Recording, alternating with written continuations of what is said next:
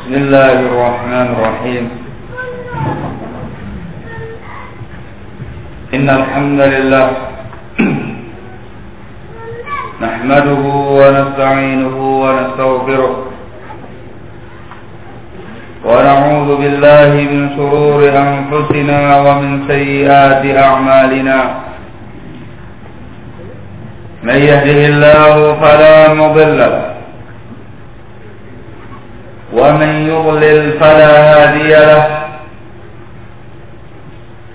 وأشهد أن لا إله إلا الله وحده لا شريك له. وأشهد أن محمدا عبده ورسوله. يا أيها الذين آمنوا اتقوا الله حق تقاته. ولا تموتن إلا وأنتم مسلمون. يا أيها الناس اتقوا ربكم الذي خلقكم من نفس واحدة وخلق منها زوجها وبث منهما رجالا كثيرا ونساء واتقوا الله الذي تساءلون به والأرحام. إن الله كان عليكم رقيبا. يا أيها الذين آمنوا اتقوا الله وقولوا قولا سديدا. يصلح لكم أعمالكم ويغفر لكم ذنوبكم. ومن يطع الله ورسوله فقد فاز فوزا عظيما. أما بعد. فإن أصدق الحديث كتاب الله. وخير الهدي هدي محمد صلى الله عليه وعلى آله وسلم. وشر الأمور محدثاتها. وكل محدثة بدعة. وكل بدعة ضلالة وكل ضلالة في النار أيها الناس Qanitin azzakumullah kaum muslimin yang saya cintai dan saya hormati merupakan sunnatullah ketentuan takdir Allah tabaraka wa taala pada hamba-hambanya Allah menetapkan di muka bumi ini di alam dunia ini adanya dua perkara yang akan terus berseteru.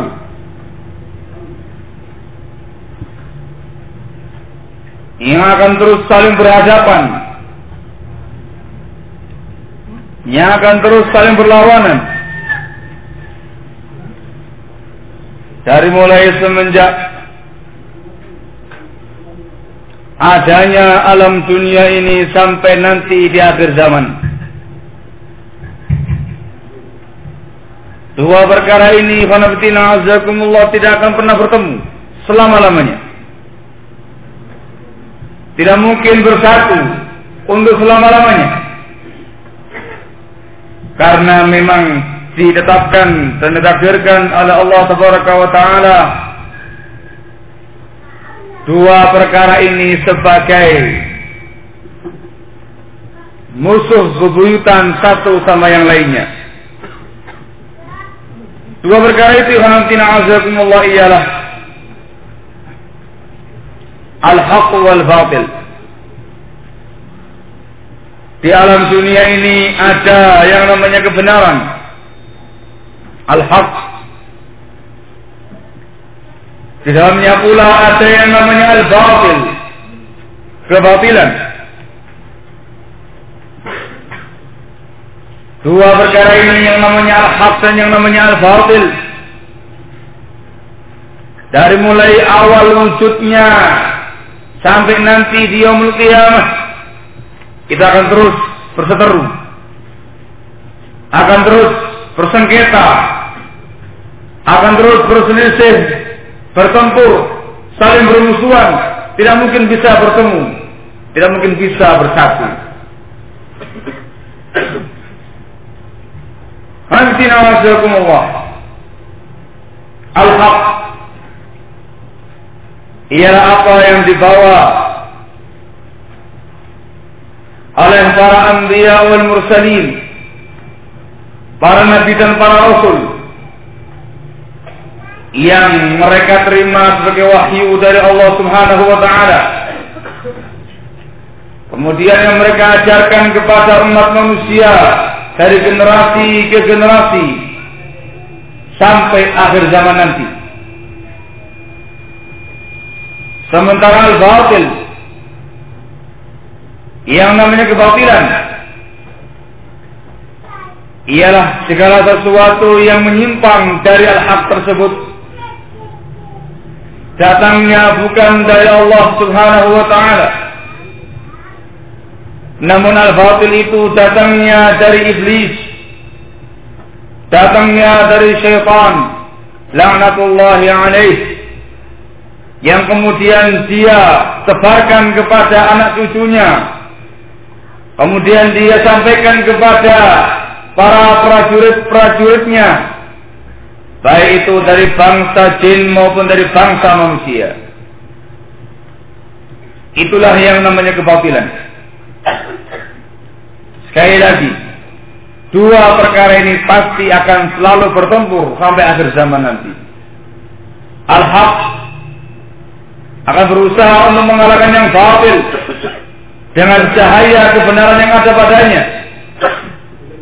Dan al-batil akan berusaha sekuat tenaga untuk menghadangnya, untuk melawannya dan berusaha untuk mencampuri, mengotori cahaya kebenaran dengan gelapnya kebatilan.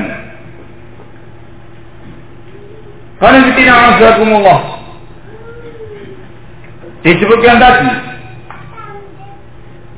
bahwasanya kebatilan itu sumbernya ialah dari iblis laknatullahi alaih. Makhluk yang kali pertama bermaksiat durhaka kepada Allah Subhanahu wa taala. Tidak mau menuruti perintah Allah Subhanahu wa taala untuk sujud kepada Nabi Allah Adam alaihi wassalam. Kita semuanya tahu bahwasanya bala tentara iblis itu dari dua jenis. Jenis yang pertama ialah dari bangsa iblis itu sendiri. Dari bangsa syaitan itu sendiri. Yaitu pasukan-pasukan iblis dari bangsa jin Sebab memang iblis itu, syaitan itu dari bangsa jin. Kana minal jinni fafasaqa an amri rabbih. Iblis itu dari bangsa jin dan dia durhaka, fasik, tidak mau mentaati perintah Rabbnya. Maka bala bantuan dia pasukan-pasukan iblis yang cukup besar jumlahnya itu dari bangsa dia sendiri jin-jin. Sementara yang kedua, pasukan iblis dari bangsa manusia. Bangsanya kita sendiri, anak cucunya Nabiullah Adam alaihissalatu wassalam yang terperangkap dengan tipu daya tipu daya syaitan yang terjerembab dalam lumpur-lumpur syaitaniyah, lumpur-lumpur iblisiyah yang seharusnya mereka itu membela bapaknya.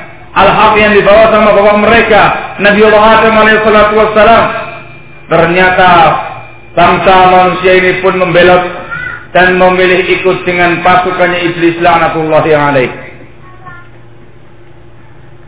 Kalau kita melihat dalam Al-Quranul Karim Ketika Allah Subhanahu wa taala menjelaskan tentang musuh-musuh para anbiya wal mursalin, itu disebutkan dua musuh untuk mereka. Dengan julukan syayatinil jinni wal ins. musuh dari kalangan setan-setan jenisnya manusia dan setan-setan jenisnya jin yuhi ba'duhum ila ba'din zukhrufal qawli ghurura satu sama lain mengilhamkan mewahyukan kepada yang lainnya lagi. Ucapan-ucapan yang menipu dan ucapan-ucapan yang membuat orang terperangat. Tidak demikian kaum muslimin yang saya cintai dan saya hormati kenyataannya ada. Maka berarti permusuhan antara al-haq dengan al-batil secara khusus dari bangsa jin secara khusus dari bangsa jin itu sungguhnya permusuhan yang memang sudah lama terjadi peperangan yang memang sudah lama berlalu dan berlangsung. Dan memang pada kenyataannya kita sebagai seorang muslim yang berupaya untuk membawa bendera kebenaran. Memang kondisi kita ini selalu dalam keadaan siap perang. Dalam kondisi selalu siaga. Bisa siaga tiga atau dua atau siaga satu atau memang kondisi yang sangat kritis dalam tiap saat kita pasti dan terus berhadapan dengan musuh kita di antaranya ialah dari kalangan bangsa jin yang jahat-jahat tersebut. Bahkan Ikhwanuddin Azzaikumullah permusuhan dari bangsa jin ini ini yang lebih tua lebih dahulu daripada permusuhan dari bangsa manusia. Kenapa demikian? Dikarenakan iblis laknatullah yang alaih, syaitan laknatullah yang alaih, itu dari bangsa jin. Dan dia ini orang pertama yang menyatakan peperangannya, menyatakan permusuhannya kepada Nabi Allah Adam alaihi salatu wassalam. Bahkan genderang perang itu dia pukul, dia tapuk langsung di hadapan Allah Taala wa taala. Ini Fahamtina Azzaikumullah Diabadikan oleh Allah Subhanahu wa taala dalam banyak firman-Nya dalam Al-Qur'an. Peristiwa ketika Allah Subhanahu wa taala memerintahkan iblis untuk sujud kepada Nabi Allah Adam. Dia menolak. Dengan alasan yang sangat mengerikan sungguhnya yaitu fanatik fanatik dia sangat fanatik dengan asal penciptaan dia iblis menyatakan ana khairun minhu khalaqani min narin wa khalaqtahu min tin dan ini dia ucapkan di hadapan Allah Subhanahu wa taala Rabbul alamin sebuah tindakan yang sangat kurang ajar dia menyatakan saya itu lebih baik daripada Adam ini Engkau ciptakan aku dari api, sementara aku ciptakan dia dari tanah. Artinya, kenapa engkau, wahai Allah? Ini namanya iblis ya, Pak. Memang dasar iblis. Kenapa engkau ya Allah memberitakan saya untuk sujud kepada orang yang lebih rendah daripada saya? Seharusnya sebaliknya, engkau suruh dia, si Adam ini, sujud kepada saya. betul-betul penentangan yang sangat luar biasa ditunjukkan oleh iblis Allah ya maka Allah Taala pun murka dengan tindakan iblis yang membakar tadi. Allah Subhanahu wa taala mengusir iblis dan mengutuk iblis. Allah menyatakan dalam sebagian firman-Nya, Fakhruj minha fa innaka rajim. Keluar engkau wahai iblis. Pergi kamu dari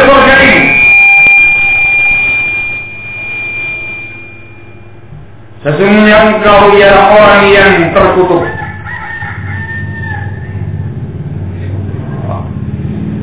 Lagi perang sama sama sama air.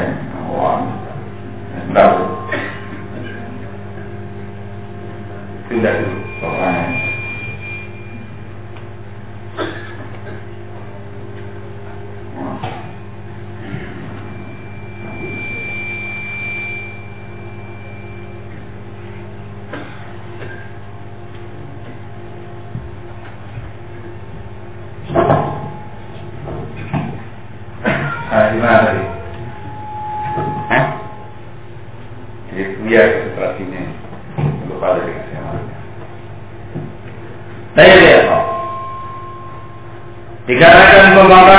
tadi, maka Allah Subhanahu wa taala murka kepada dia. Dan itu akhirnya membuat iblis yang alaih diusir oleh Allah Subhanahu wa taala surga.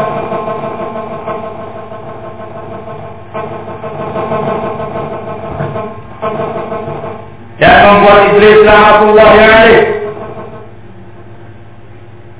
dikutuk dan dilaknat oleh Allah Subhanahu wa taala.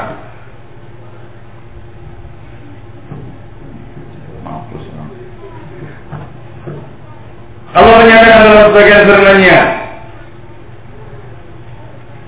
"Akhruj minha fa innaka rajim wa inna 'alayka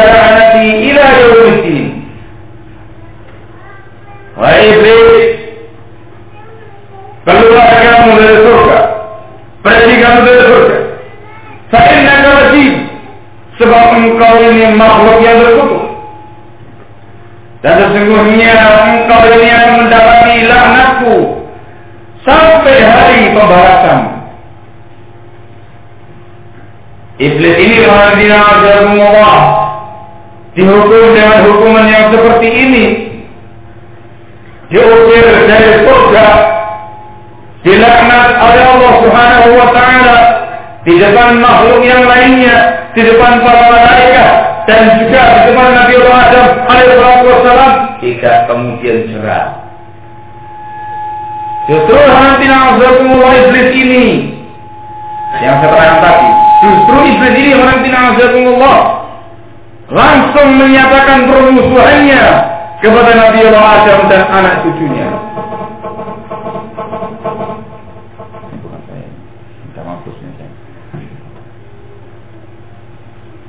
Dan itu juga diabadikan dalam Al-Quran.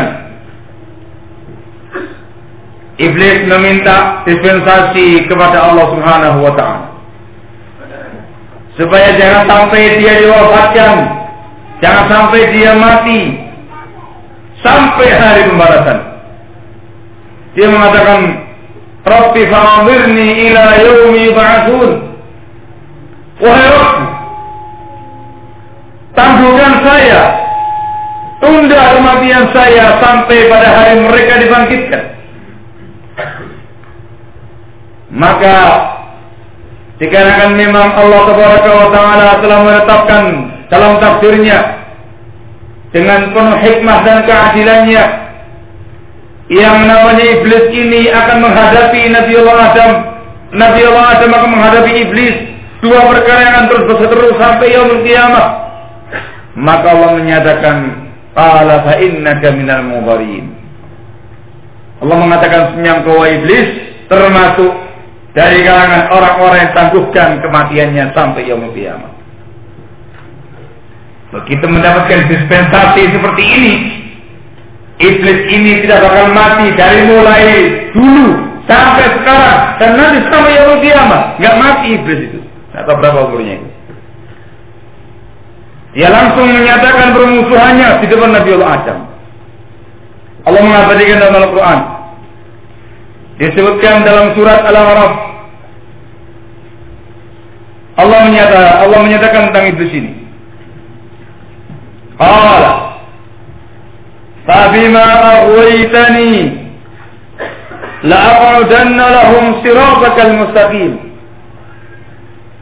ثم لآتينهم من بين أيديهم ومن خلفهم وعن أيمانهم وعن شمائلهم ولا تجد أكثرهم شاكرين katanya iblis maka ya Allah wahai Rabbku disebabkan engkau telah membuat aku menyimpang menyimpangkan aku maka persaksikanlah ini namanya genderang perang dipukul oleh iblis rahmatullahi alaih. Sungguh-sungguh aku akan menghalangi Adam dan anak cucunya ini dari jalan kamu yang lurus.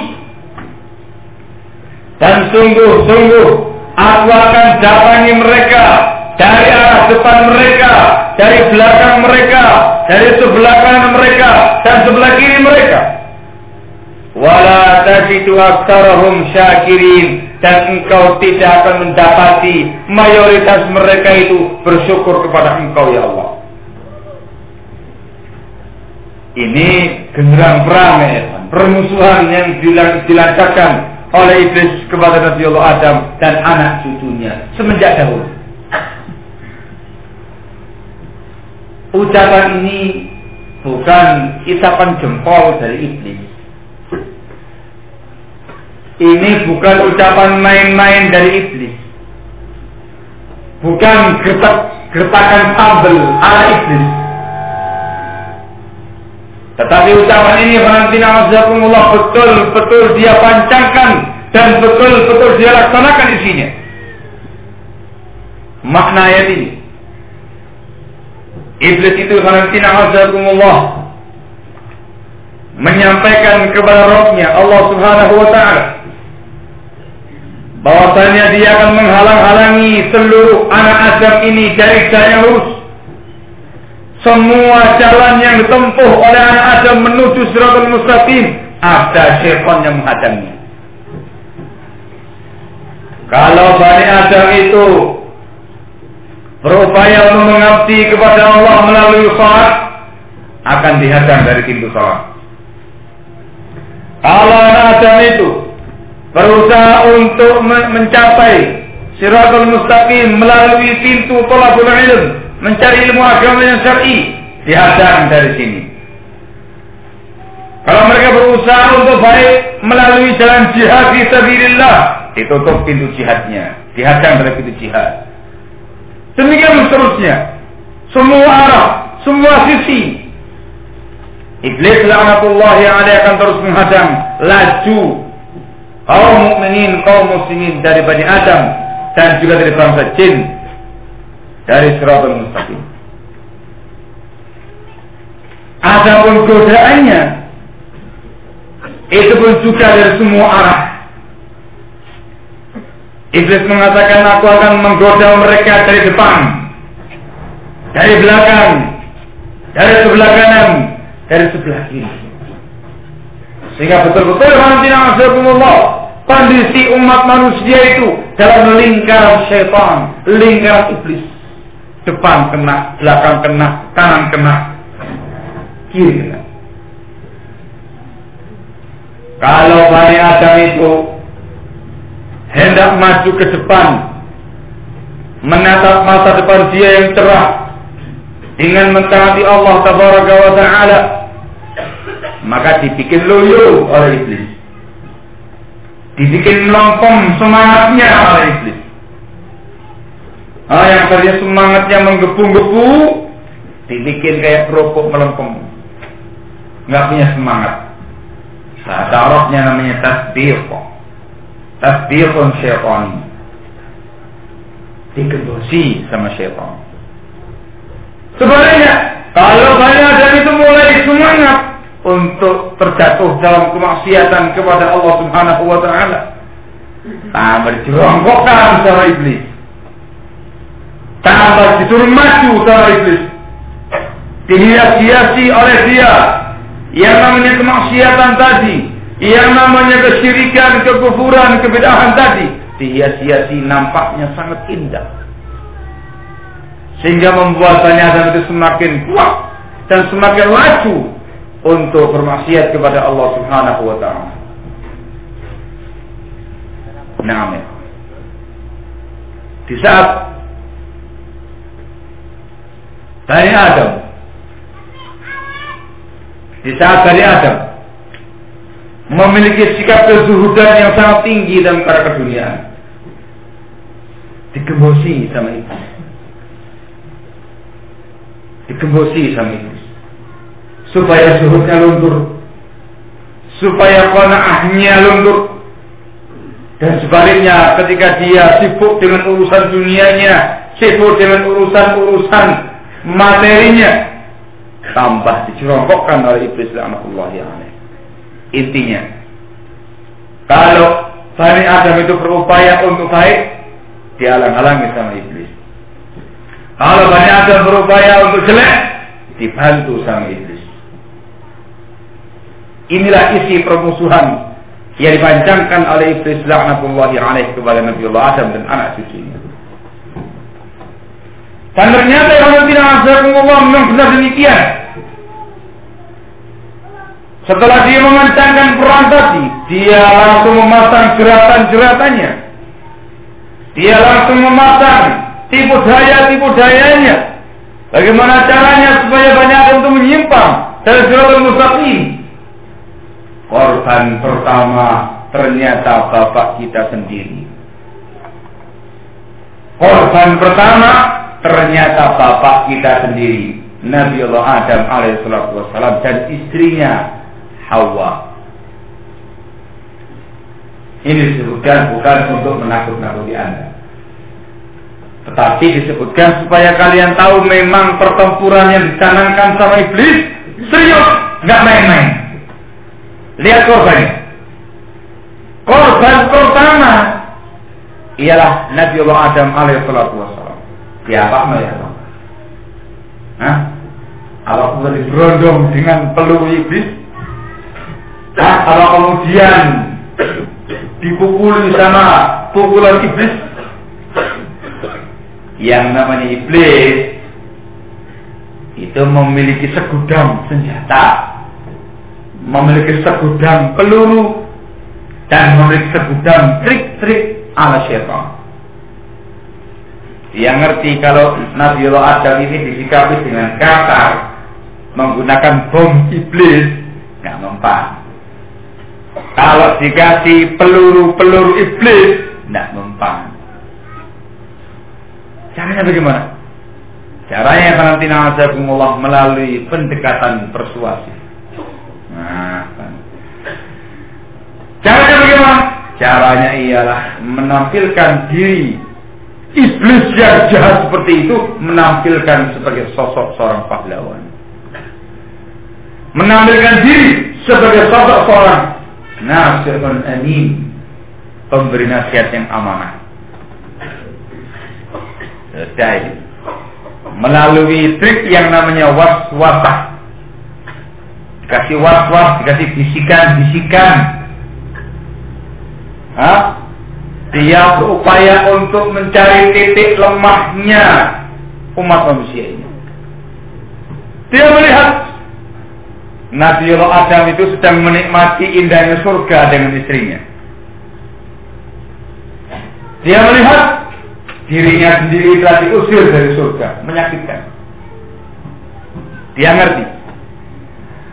Dengan kejadian yang barusan dialami sama iblis, tentunya Adam ini tidak bakal mau kemudian diusir dari surga. Begitu kan?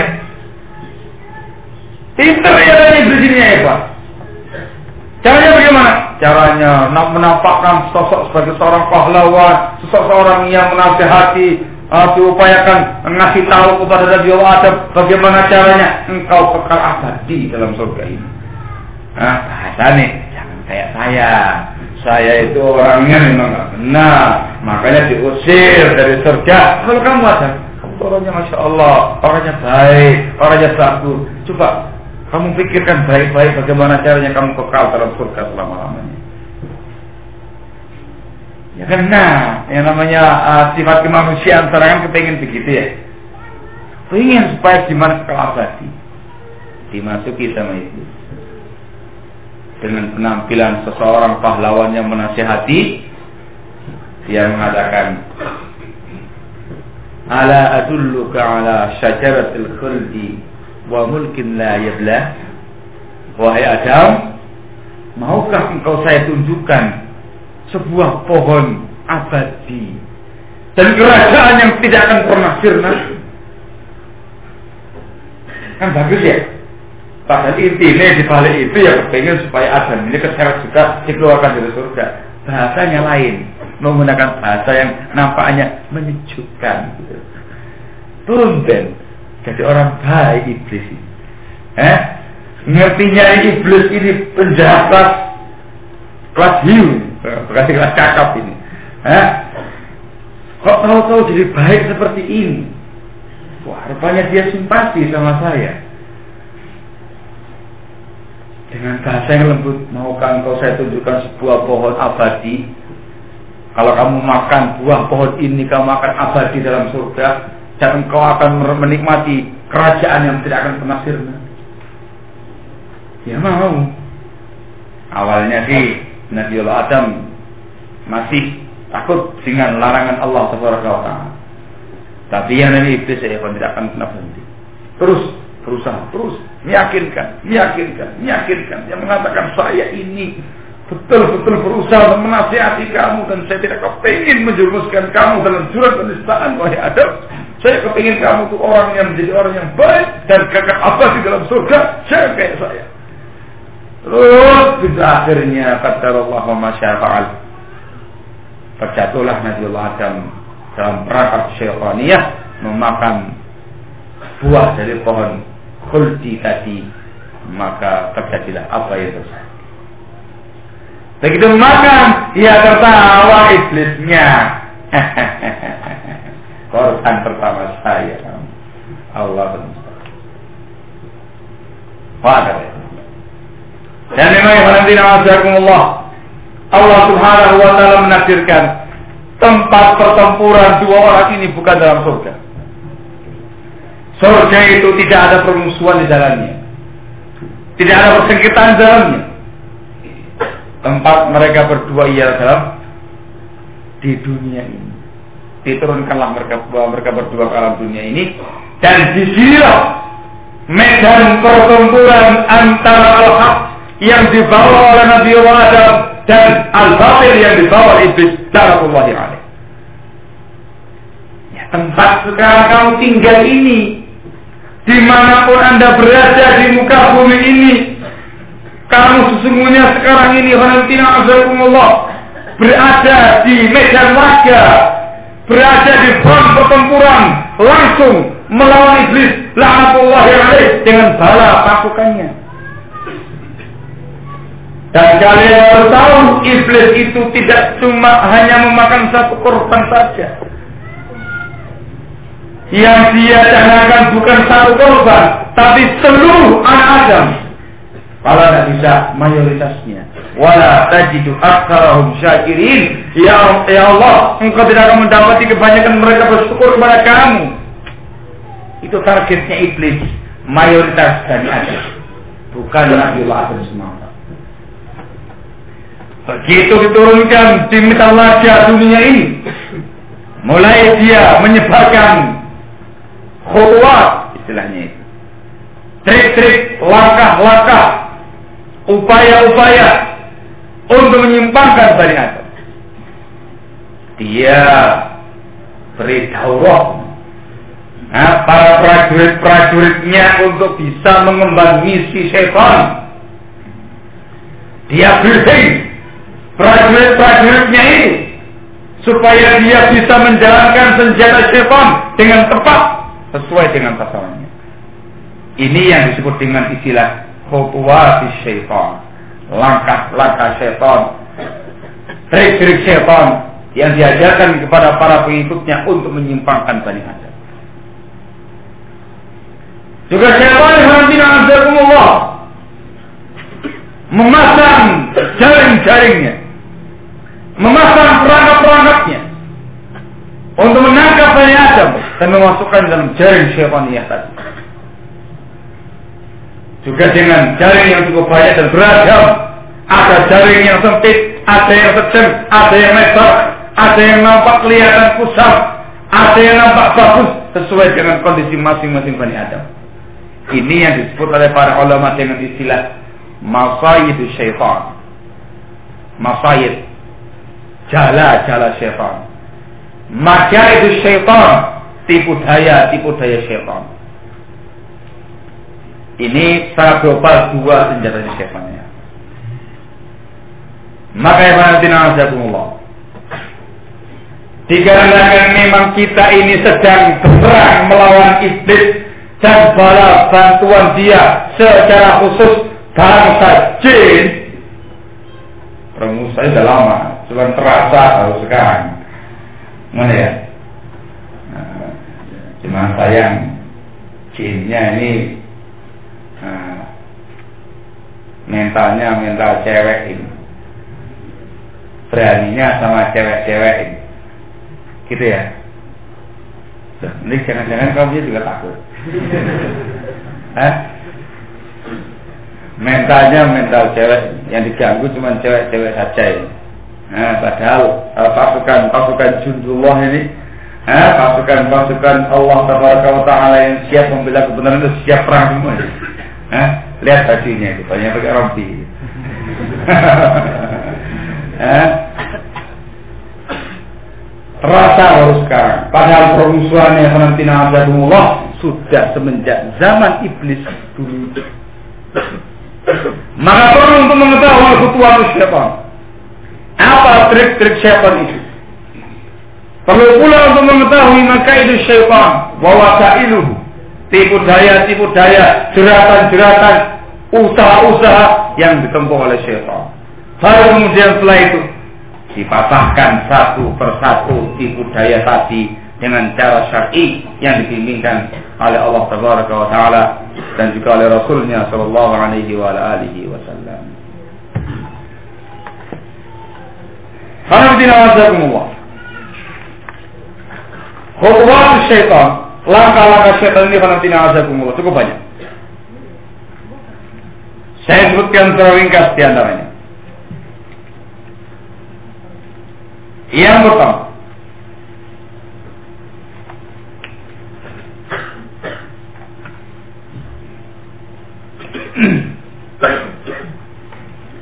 Yang pertama ialah Anisyan Ini upaya syaitan untuk menyimpangkan Bani Adam Ini menggunakan trik-trik khutwat khutwatan khutwat langkah demi langkah dia jalani untuk bagaimana caranya menyimpangkan Bani Adam. Langkah yang pertama ialah anisian lupa kondisi kelupaan. Lupa di sini yang dimaksudkan ialah lupa yang terjadi pada Bani Adam. Lupa dari zikir kepada Allah Subhanahu wa taala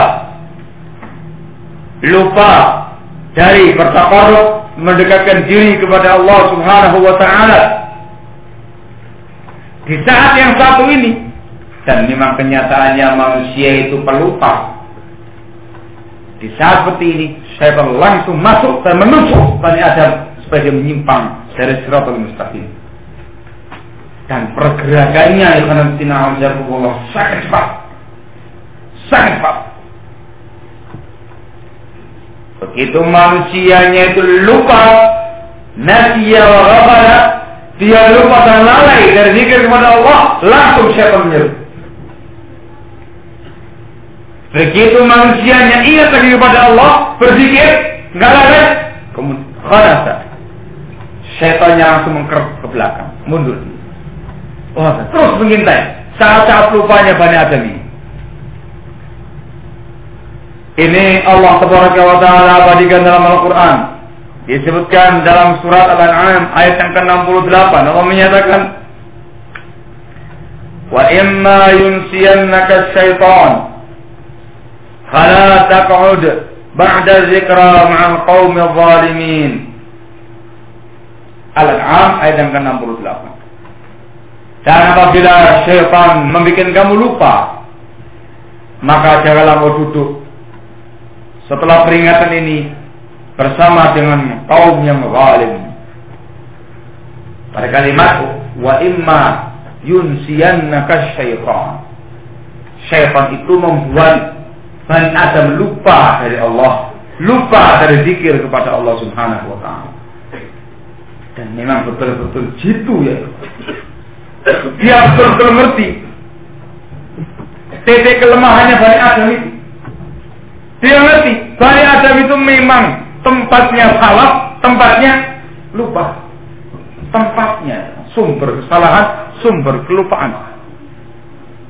Itu yang langsung disikat sama syaitan la'atullahi alaih untuk menyimpangkan Bani Adam. Jauh banget. Baik. Ini yang pertama. Ada pun upaya mematahkannya nanti aja, terakhir aja. Kalau nggak sempat nanti saya Hussein yang menyampaikan. Yang kedua, ialah al-istid al-istidraj. Apa apa artinya itu? Kalau bahasa Jawanya itu dilulu.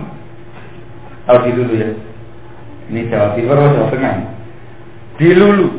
Yang membiarkan Bani Adam itu terus dalam kenistaan dia, kemaksiatan dia, dibiarkan terus. Ya, dihiasi-hiasi sehingga Bani Adam itu terus merasakan nikmatnya kemaksiatan. Itu namanya istidraj.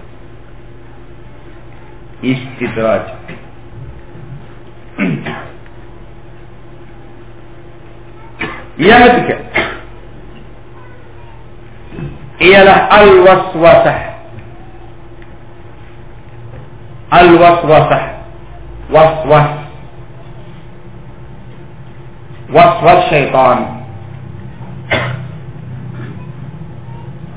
Dan ini azakumullah upaya yang dia lakukan tadi ketika berusaha menyimpangkan Nabi Allah Adam alaihi salatu wassalam.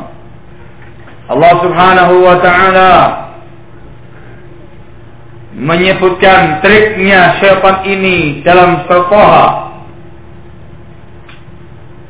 ayat yang ke-120. Allah Subhanahu wa taala menyatakan tentang syaitan menggoda Nabi Allah Adam فوسوس له الشيطان قال يا آدم هل أدلك على شجرة الخلد وملك لا يبلى maka syaitan pun memberikan was-was kepada Nabi Allah Adam.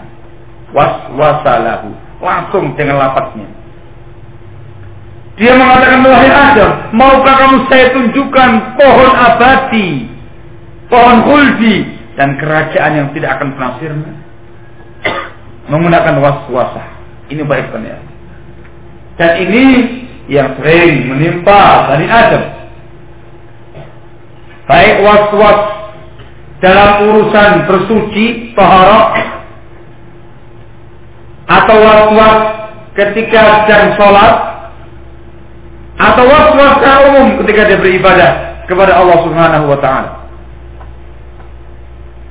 ini terkadang menimpa banyak Adam. Kalau antum perhatikan orang yang kenal seperti ini ya Pak. Betul-betul tindakannya itu sangat mengerikan. Untuk urusan toharoh, bersuci, berwudu. Orang yang kena was-was syaitan itu ya, Bayangan dia tidak pernah sempurna wudhunya, tidak pernah beres wudhunya. Dia berwudhu, Selesai. Selesai dia mau sholat mikir lagi. Tadi sah nggak? Wudhu saya tadi. Sah enggak? Sah enggak? Sah enggak? Terus begitu. Wudhu lagi. Wudhu lagi. Selesai wudhu lagi. Mau sholat lagi.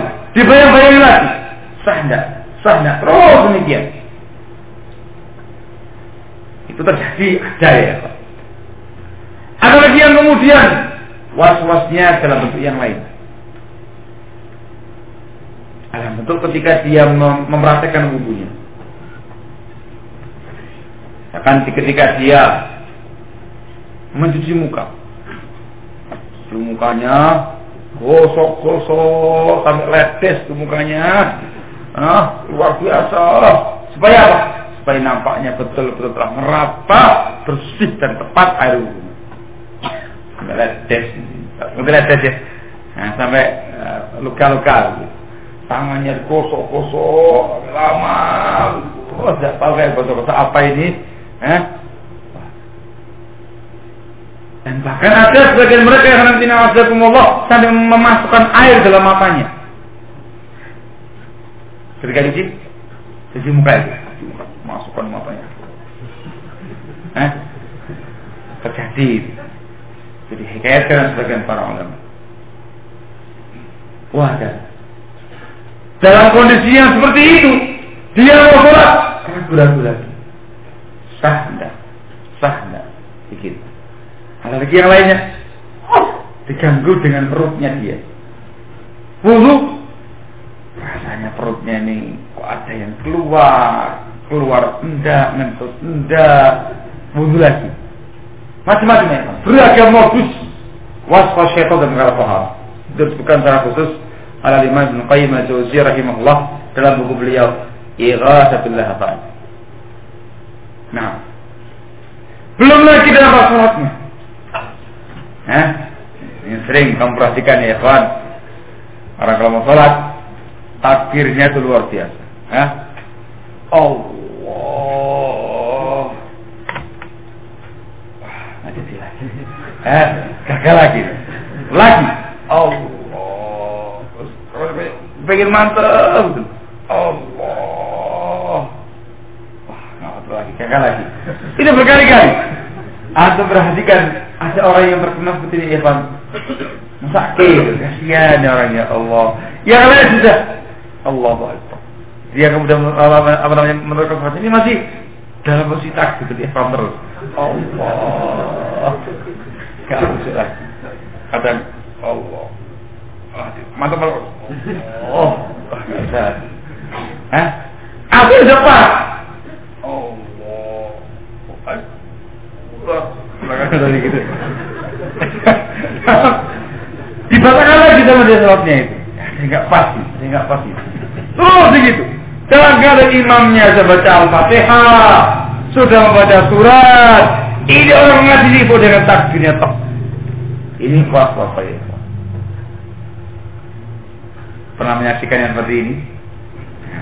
Jadi itu. Ini bukan orang kosong. Anehnya Ibn bin Azakumullah orang ini begitu imamnya mau ruko lari wah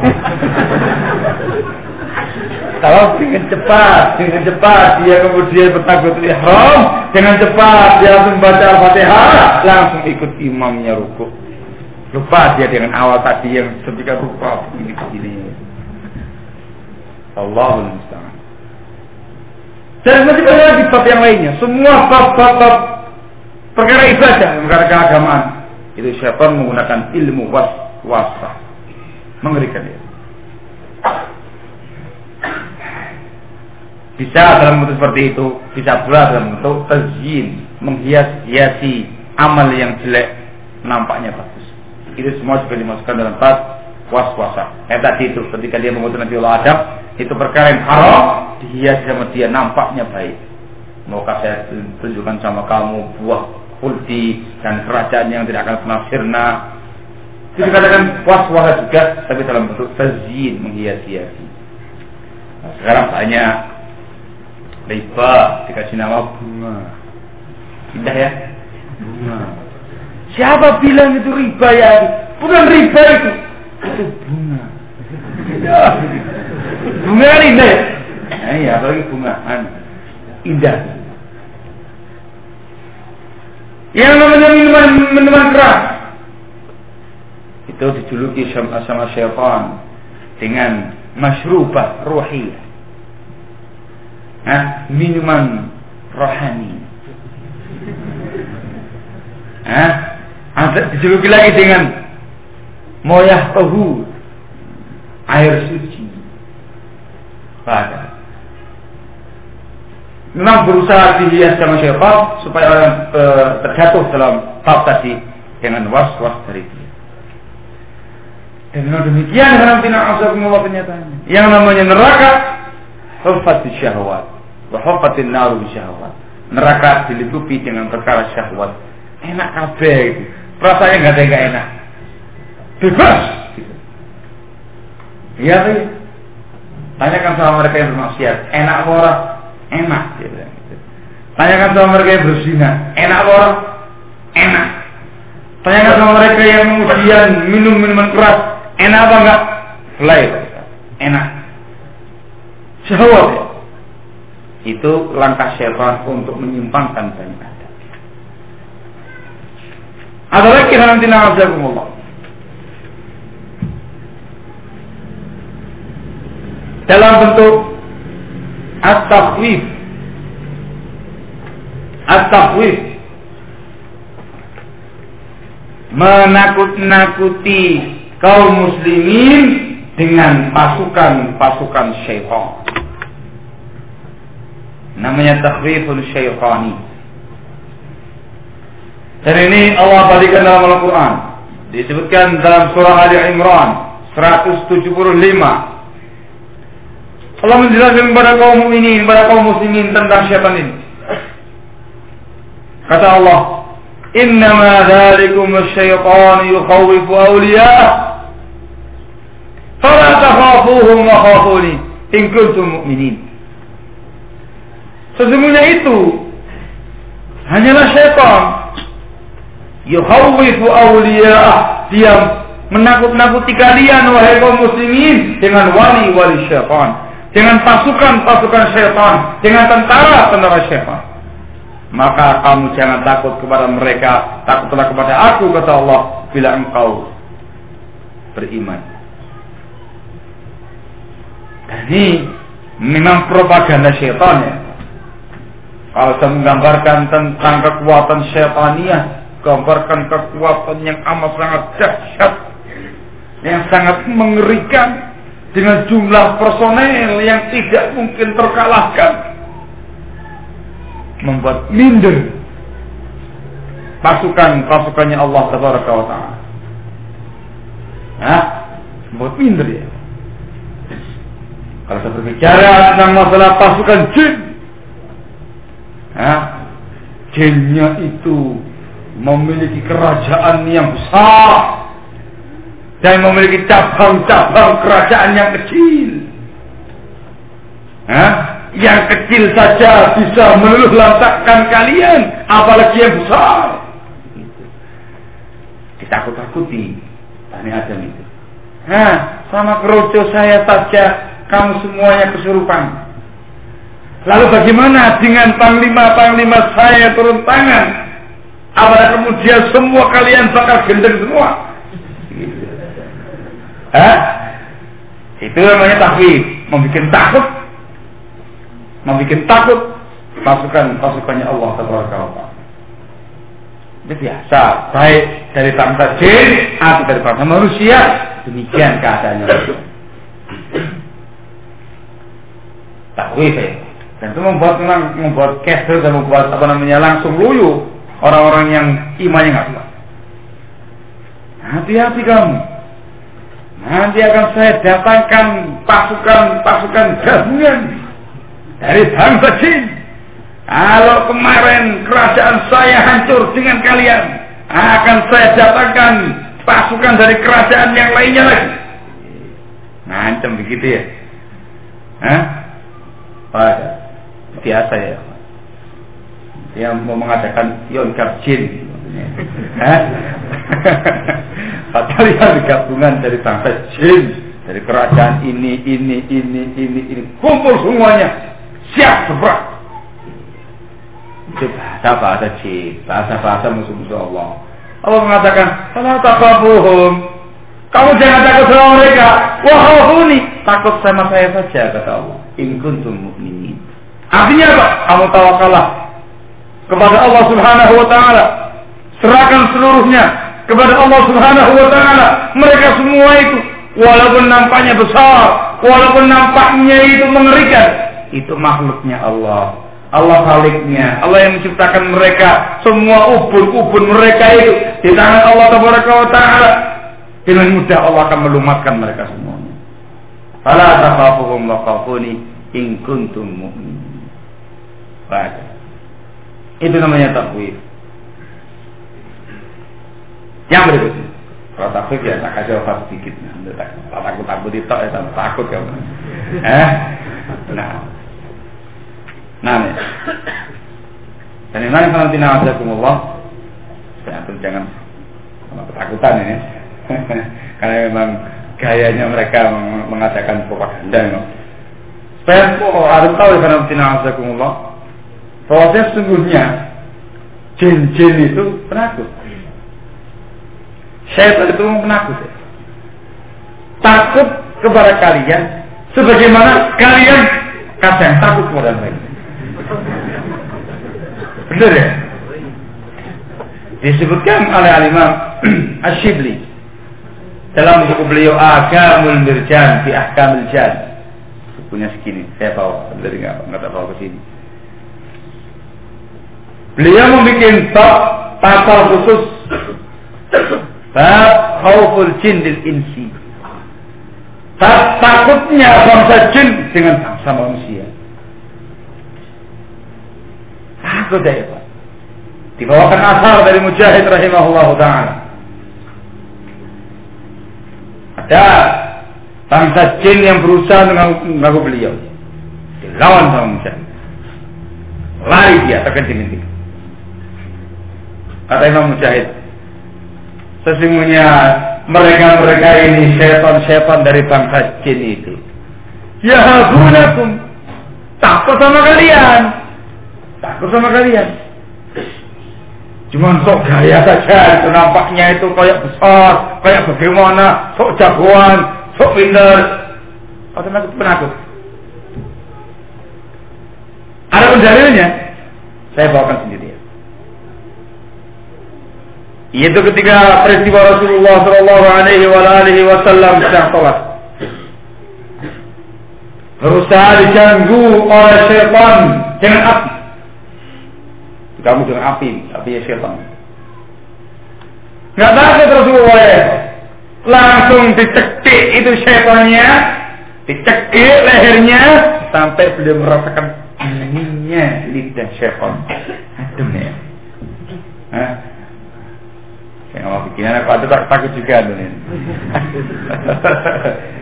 Masakan yang dingin-dingin ini jangan-jangan eh, dijilat di sama siapa. Eh, enggak. Yang aku yang aku perhatikan cekiannya itu jangan dinginnya, dicekik sama Rasul. Cekik sama Rasul. Kemudian dia mikir. Dan akan korinnya Rasul masih Islam. Ada yang mengatakan masih Islam dan ada yang mengatakan tunduk kepada beliau. Amirul Mukminin Umar bin Khattab radhiyallahu taala anhu diberitakan Rasulullah SAW wahai Umar koringnya kamu jin yang jago kamu itu sangat takut sama kamu wahai Umar. Kalau melihat kamu sebuah jalan lari dia menempuh jalan yang lainnya lagi. Lihat kamu sebuah jalan takut dia lari ke gang yang lainnya lagi. Nah, padahal belum dicekik loh itu.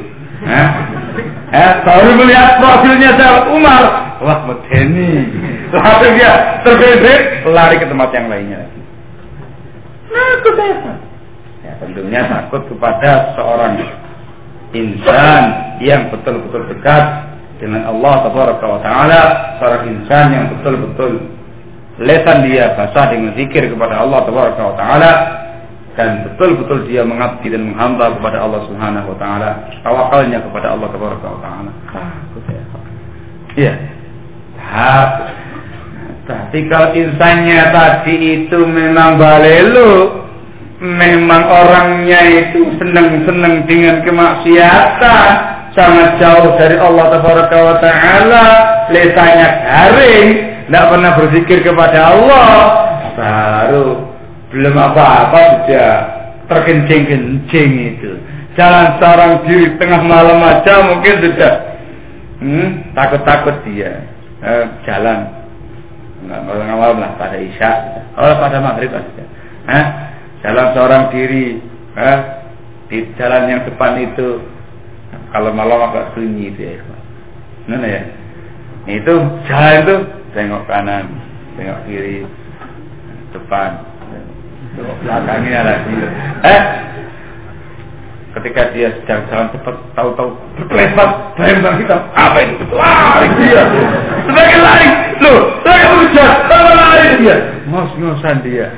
Dia tengok-tengok mana ternyata bayang-bayang dia sendiri ini yang memang kelasnya kelas propo memang dia penakut memang dia kurang dekat dengan Allah Taala kalau begini ya baliknya kamu yang takut sama syaitan. Ada. Al-muhim at-tafwid itu upaya syaitan untuk menyimpangkan banyak Adam. Membikin takut mereka semuanya. Dan kita harus tahu bahwasanya kekuatan syaitan itu lemah ya. ya. Inna kaidah syaitani kana dha'ifa. Sesungguhnya tipu daya syaitan sangatlah lemah.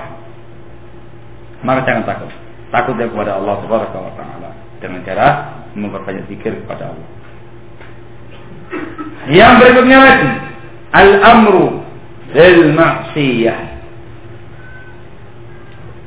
Memerintahkan Bani Adam untuk bermaksiat kepada Allah Subhanahu wa taala. Ini yang memang uh, kerjaannya syaitan. Allah mengatakan dalam firman-Nya disebutkan dalam surah Nur ayat yang ke-21.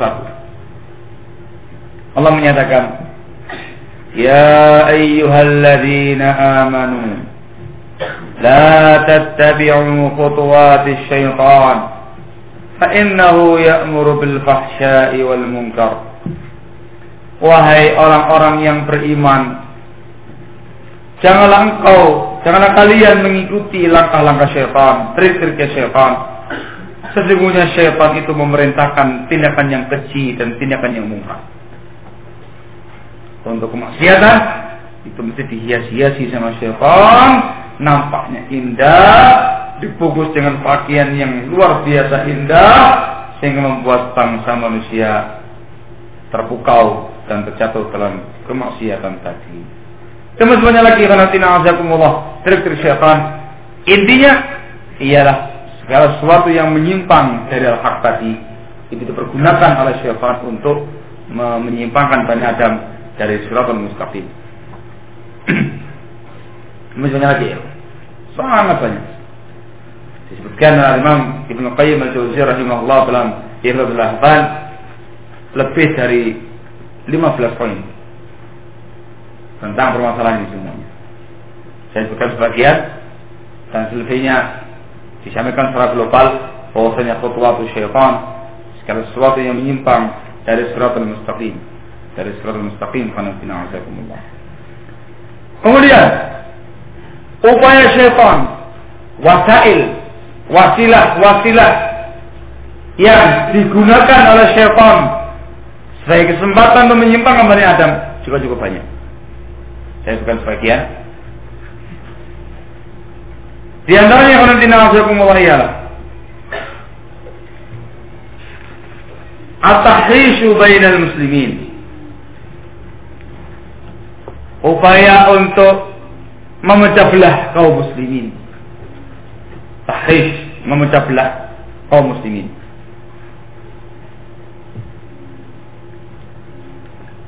Allah Taala menyebutkan dalam banyak firman-Nya tentang yang satu ini.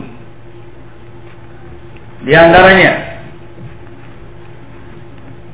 Allah menyebutkannya dalam surat Al-Maidah ayat yang ke-91. Upaya syaitan untuk menyimpangkan Bani Adam, wasilah yang dia pakai.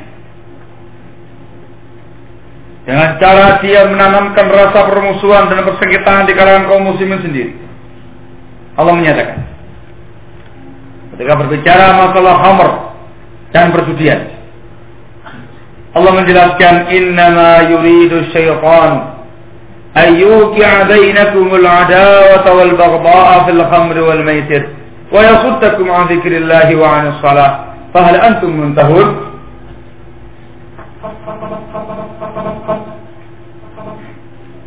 Sesungguhnya syaitan itu dia hendak menimpakan di antara kalian rasa permusuhan dan kebencian pada khamr dan perjudian serta menghalangi kalian dari zikir kepada Allah Subhanahu wa taala. Dan dari salat maukah kamu semuanya berhenti?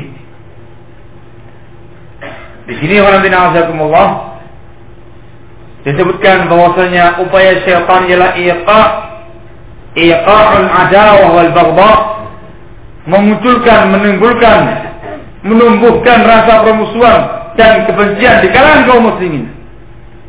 Ini upaya siapa? Wasilahnya siapa? Dengan berbagai macam jenis cara.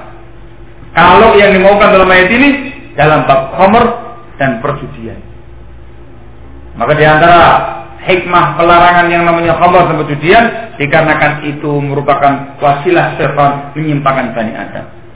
Orang kalau sudah minum khamr mabuk ya ikhwan. Kalah. Kalau selesai, semua tindak kejahatan akan dilakukan. Membunuh ringan, merampok ringan, semuanya ringan. Demikian pula yang nanti Allah ketika dia berjudi. Nah, berjudi. Dia misalkan di meja begini, nah, itu pasti nanti orang yang kalah dalam judi itu. Dalam keadaan dia melihat musuhnya itu bersenang-senang menghambur-hamburkan uangnya dia, saya akan begini. Kali ini saya yang menang. Itu pasti dalam hati dia tertancap rasa promosi sangat besar pada orang hati. Awas kan ya. Ini, ini bang ya.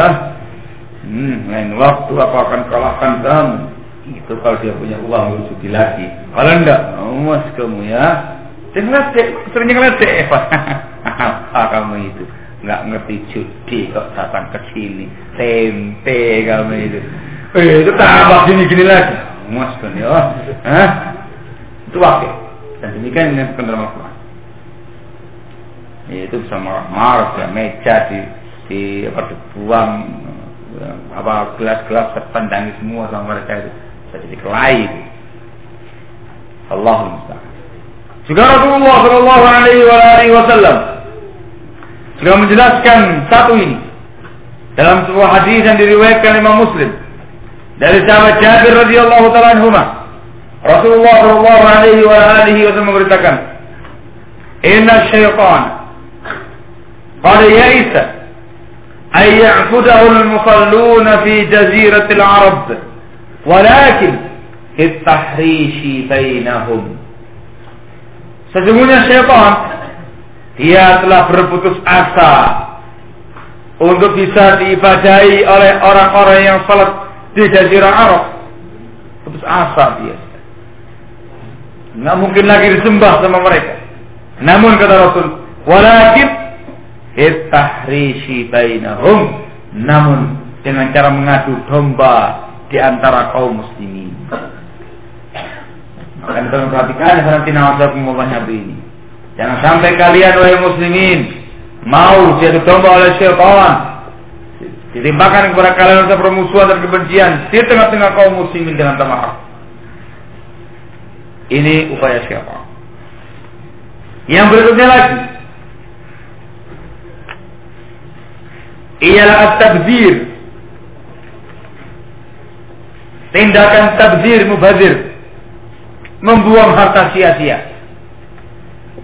Juga wasilah syaitan untuk menyimpangkan Bani Adam. Allah menyebutkan dalam firman-Nya dalam surat Al-Isra ayat yang ke-26 sampai ke-27. Allah menyatakan wala tubazir tabzira. Innal mubazirina kanu ikhwana syayatin wa kana syaitanu li rabbih kafura dan engkau janganlah bertindak tabzir.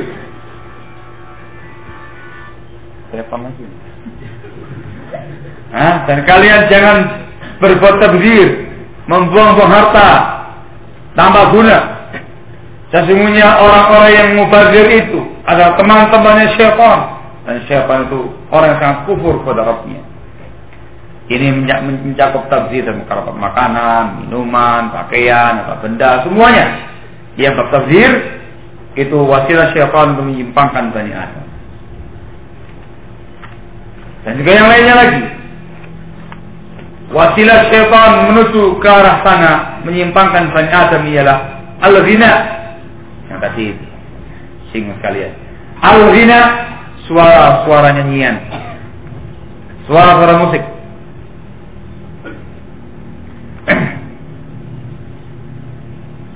Disebutkan oleh Imam Ibnu Qayyim Al-Jauziyah rahimahullahu taala dalam buku beliau Ighathatul Lahafan ketika menjelaskan di antara trik-trik syaitan, upaya-upaya syaitan, jaring syaitan menggoda Bani Adam, menyimpang Bani Adam. Beliau menyatakan Wa min makaidi aduwillahi wa masayidihi التي كاد بها من قل نصيبه من العلم والعقل والدين وصاد بها قلوب الجاهلين والمقلين سماع المكاء والتصديح والغناء بالآلات المحرمة. Termasuk tipu daya musuh Allah. Dan perangkap-perangkap musuh Allah. Yang dengan itu dia menipu memperdaya orang yang sedikit ilmunya, sedikit akalnya, sedikit agamanya. Yang dengan itu pula dia menangkap, menjerat hati-hati orang-orang yang jahil dan ahli batil. Yaitu dalam bentuk mendengarkan suara siulan, mendengarkan suara tepuk tangan, dan mendengarkan suara-suara musik dengan alat-alat yang haram. Alladhi yasudul quluba 'anil Qur'an yang menghalangi hati-hati kaum muslimin dari Al-Qur'an wa yaj'aluha 'akifatan 'alal fusuqi wal 'isyan dan menjadikan hati-hati itu tetap diam di atas kefasikan dan kemaksiatan bahwa Quran syaitan kata beliau musik itu ialah Qur'annya syaitan ila akhir kalam sampai akhir zaman beliau yang cukup panjang. Dan ini orang bina azakumullah yang sekarang ini di zaman sekarang ini betul-betul mewafat tidak hanya menimpa umat manusia yang kufar tapi dia kaum muslimin sekali. Al-ghina suara-suara musik alat-alat musik yang diharamkan dalam Islam ternyata itu merupakan wasilahnya syaitan. Allah menyatakan hal ini dalam firman-Nya. Disebutkan dalam surat Al-Isra ayat yang ke-64. Allah menyatakan wastafziz man istata'ta minhum bi sawtika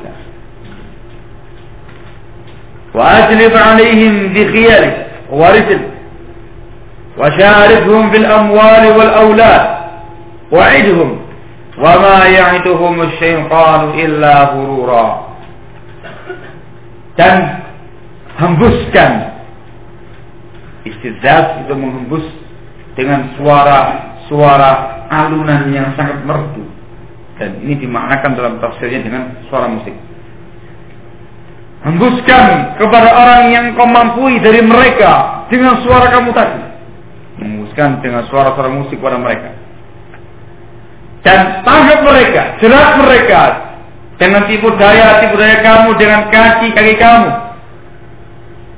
Dan berserikat engkau dengan mereka dalam perkara harta dan anak-anak mereka. Beri dia beri mereka janji dan syaitan tidak akan pernah memberikan janji kepada Bani Adam kecuali janji yang menikah pada kalimat wastafziz man istata'ta minhum bisautik Dikatakan oleh para ulama ialah dengan suara-suara musik. Sehingga kalau seorang itu karena tina azabumullah mulai demen dengan suara-suara dentingan musik tadi itu, itu artinya dia sudah terkena jeratan-jeratan syaitan. Apalagi zaman sekarang ini tina azakumullah yang namanya musik itu berbagai macam jenis dan model. Gitu ya. Dari mulai gending Jawa, Nah, kemudian apa lagi? Eh, keroncongan. Hah? Yang yang Jawa-Jawa dulu. Hah? Sekarang itu lagi ngetren nih Jawa-Jawa ini. Nah, di puncak-puncak bukit kalau ada acara apa mesti menggunakan gamelan Jawa. Nah, lagi sayang Jawanya ini. Nah, apa lagi? Campur sari. Oh, nih apalagi yang yang yang udah ngetren ngetren sekarang ini ada yang namanya pop ada yang namanya rock ada yang namanya Hah?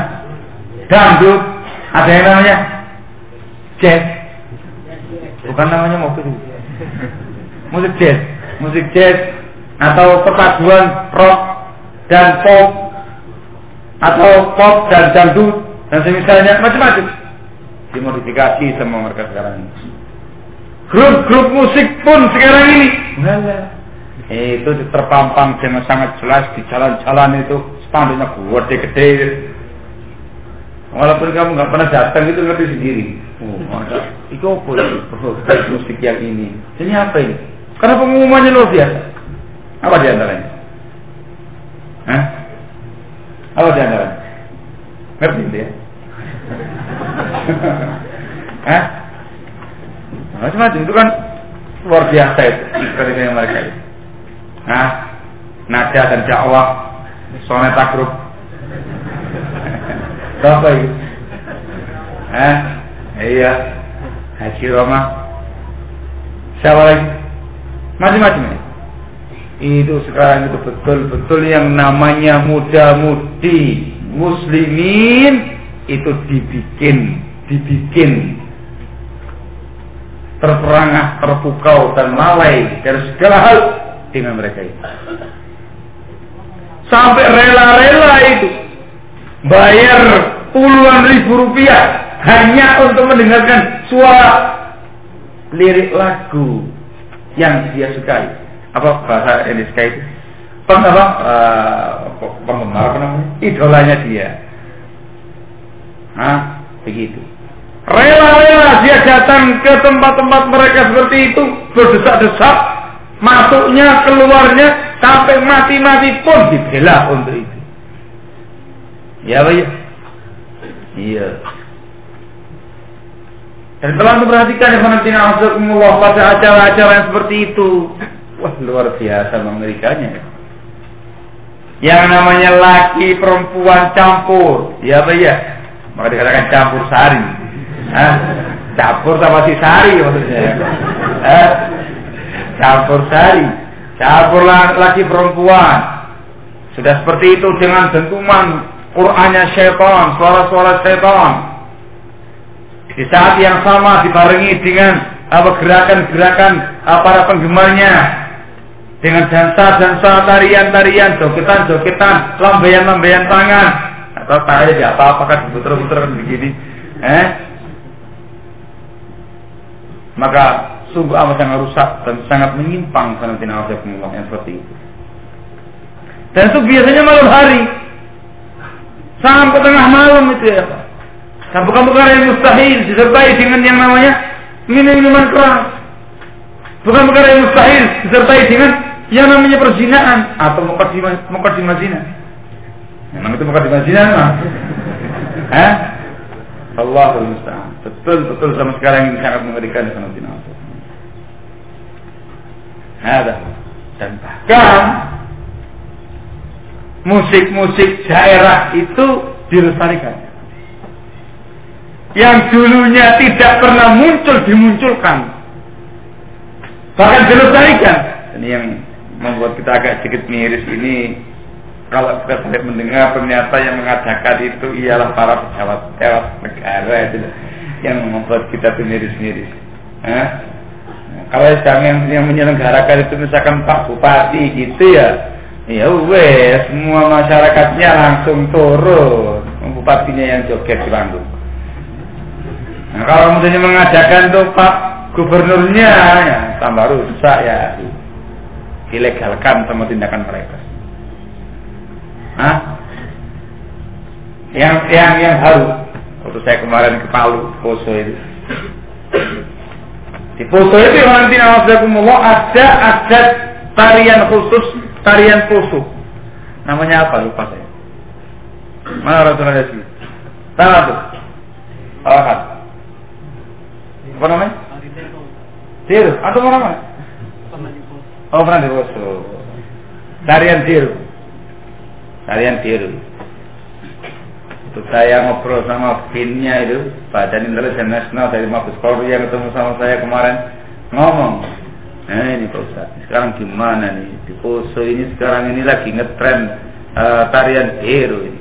Oh, Pak tarian tiru Pak? Eh? Itu tarian khas Poso dan ternyata memang dari pihak Kristen yang mengadakannya.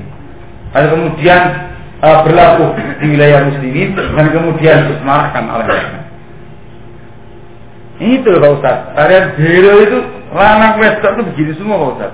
Ini di perempuan laki-laki sampai sampai tangan tangannya ah begitu laki perempuan laki perempuan langsung begitu uh, sambil dansa joget-joget kemudian dengan suara musik yang betul-betul memekakan telinga itu awalnya melingkar kecil paling tiga orang begini satu jaga begini. Nanti datang lagi yang berikutnya lagi melebar melebar melebar. Nanti sampai besar lingkar sakit tak lapangan itu. Gini gini semua. La wala illa oh gitu ya? Iya. Katanya katanya bin satu ini terus gimana ini? Nah itu nah ini. Dia ngaku. Ya maaf tak sebutkan sedikit apa ya. Ngaku Nah itu terkadang itu dari dari pihak kita sendiri nih yang kadang oknum kita ini yang nggak beres ini. Sampai kelai-kelai, apa yang kelai itu? Nah itu ada yang aparat aparat ikut-ikutan begitu sampai kelai antar aparat. Nah, artinya aparat melu, melu melu tarian biru. Mungkin apa aparat aparat cowok mungkin. Eh, nggak ngerti. Ya apa tarian biru, pengen ngerti tarian biru. Tuh saya. Tentu sampai subuh. Dari Ba'da Isya sampai subuh. Buh. Nah, nah apa kak teo Itu terasa tidak terasa betul-betul dihiasi sama syaitan dan menurut mereka nikmat ya. Nah, itu terus sampai subuh. Ada kemudian kaleger kayak itu. Ya. Kita di olahraga gini aja keringetan luar biasa ini enggak. Kenapa? Setan sekali mereka ya. Semarak, semarak. Nyari yang diri. Eh, pas pulang dari Poso malam-malam menuju ke arah Palu, eh, sudah tiduran dengan KPI-nya gitu. Eh, tahu-tahu saya terbangun dengan suara musik yang keras, kemudian paling ini mau pecah ya. Apa ini? Saya kan entah apa ini dan gitu yaitu saat yang dikatakan kemarin sama Pak Bin yaitu yang namanya Dero. Oh kayak gitu. Memang itu pun mengerikan ya. Lagi perempuan mereka cerita itu. Ya katakan kamu bawa pacarnya kamu. Kamu gandengan sama pacar begini. Ada laki-laki yang yang datang. Ya harus kamu lepaskan tanganmu itu. Ya kamu megang sebagian tangan satu pacarnya kamu. Tangan yang lain dipegang sama orang lain. Ya sudah begitu. Nah, itu membuat permusuhan membuat al-muhim fasad fasad saya akan mentina Allah. Dan adalah upaya syaitan untuk menyimpangkan dari hati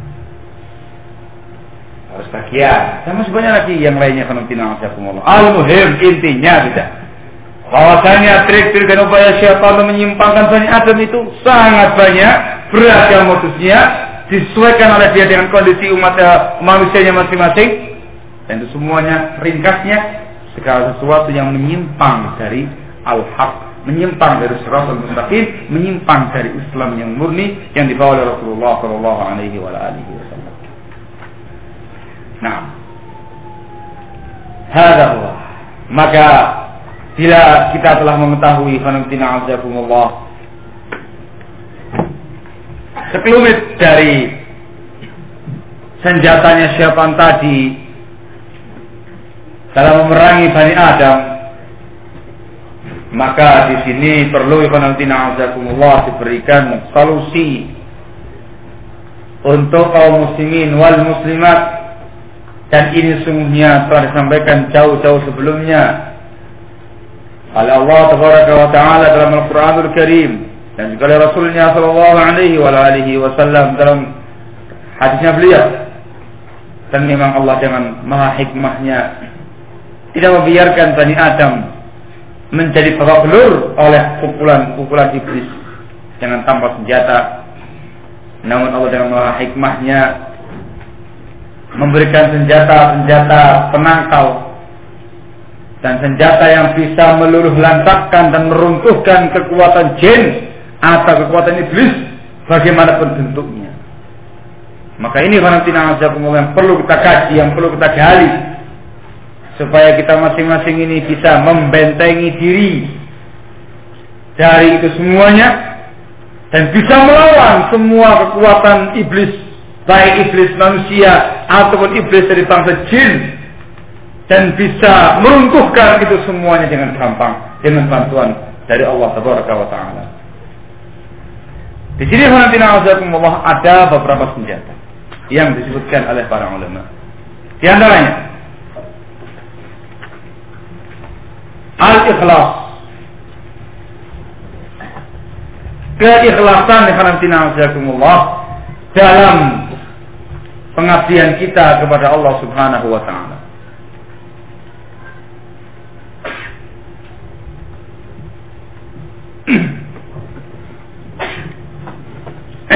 Keikhlasan. Dan ini Allah langsung disampaikan sendiri oleh iblis. Ketika dia menyatakan peperangannya dengan Bani Adam di hadapan Allah, dia ngaku sendiri. Ngaku sendiri. Kalau sudah terkena senjata keikhlasan ini, dia tidak berdaya untuk menghadapi Bani Adam. Allah mengabdikan, mengabadikan, mengabadikan, mengabadikan hal ini dalam firman-Nya yang disebutkan dalam surat Al-Hijr ayat yang ke-39 sampai yang ke-40 menghikayatkan tentang iblis Allah menyatakan tentang, tentang iblis ini. Qala rabbi bima aghwaytani la uzayyinanna lahum fil ard wa ughwiyannahum ajma'in illa ibadaka minhumul mukhlasin. Berkata iblis, wahai Rabbku, dikarenakan engkau telah menyimpangkan aku, maka aku akan hias-hiasi mereka di muka bumi ini dan aku akan menyimpangkan mereka semuanya. Semuanya. Illa kecuali ini titik kelemahan iblis. Ngaku dia. Illa kecuali ibadaka minhumul mukhlasin hamba-hambamu yang diikhlaskan dari kalangan mereka-mereka ngaku dia walaupun dia propagandanya sedemikian dahsyatnya ngaku dia Hmm, ngomong. Iya nih, kalau yang satu ini yang mukhlis, yang betul-betul ikhlas dalam beribadah kepada Allah Taala, memurnikan pengabdian dia kepada Allah Subhanahu wa taala, memurnikan pengabdian dia kepada Allah Subhanahu wa taala, iblis tidak bisa berbuat apa-apa. Putus asa. Putus asa.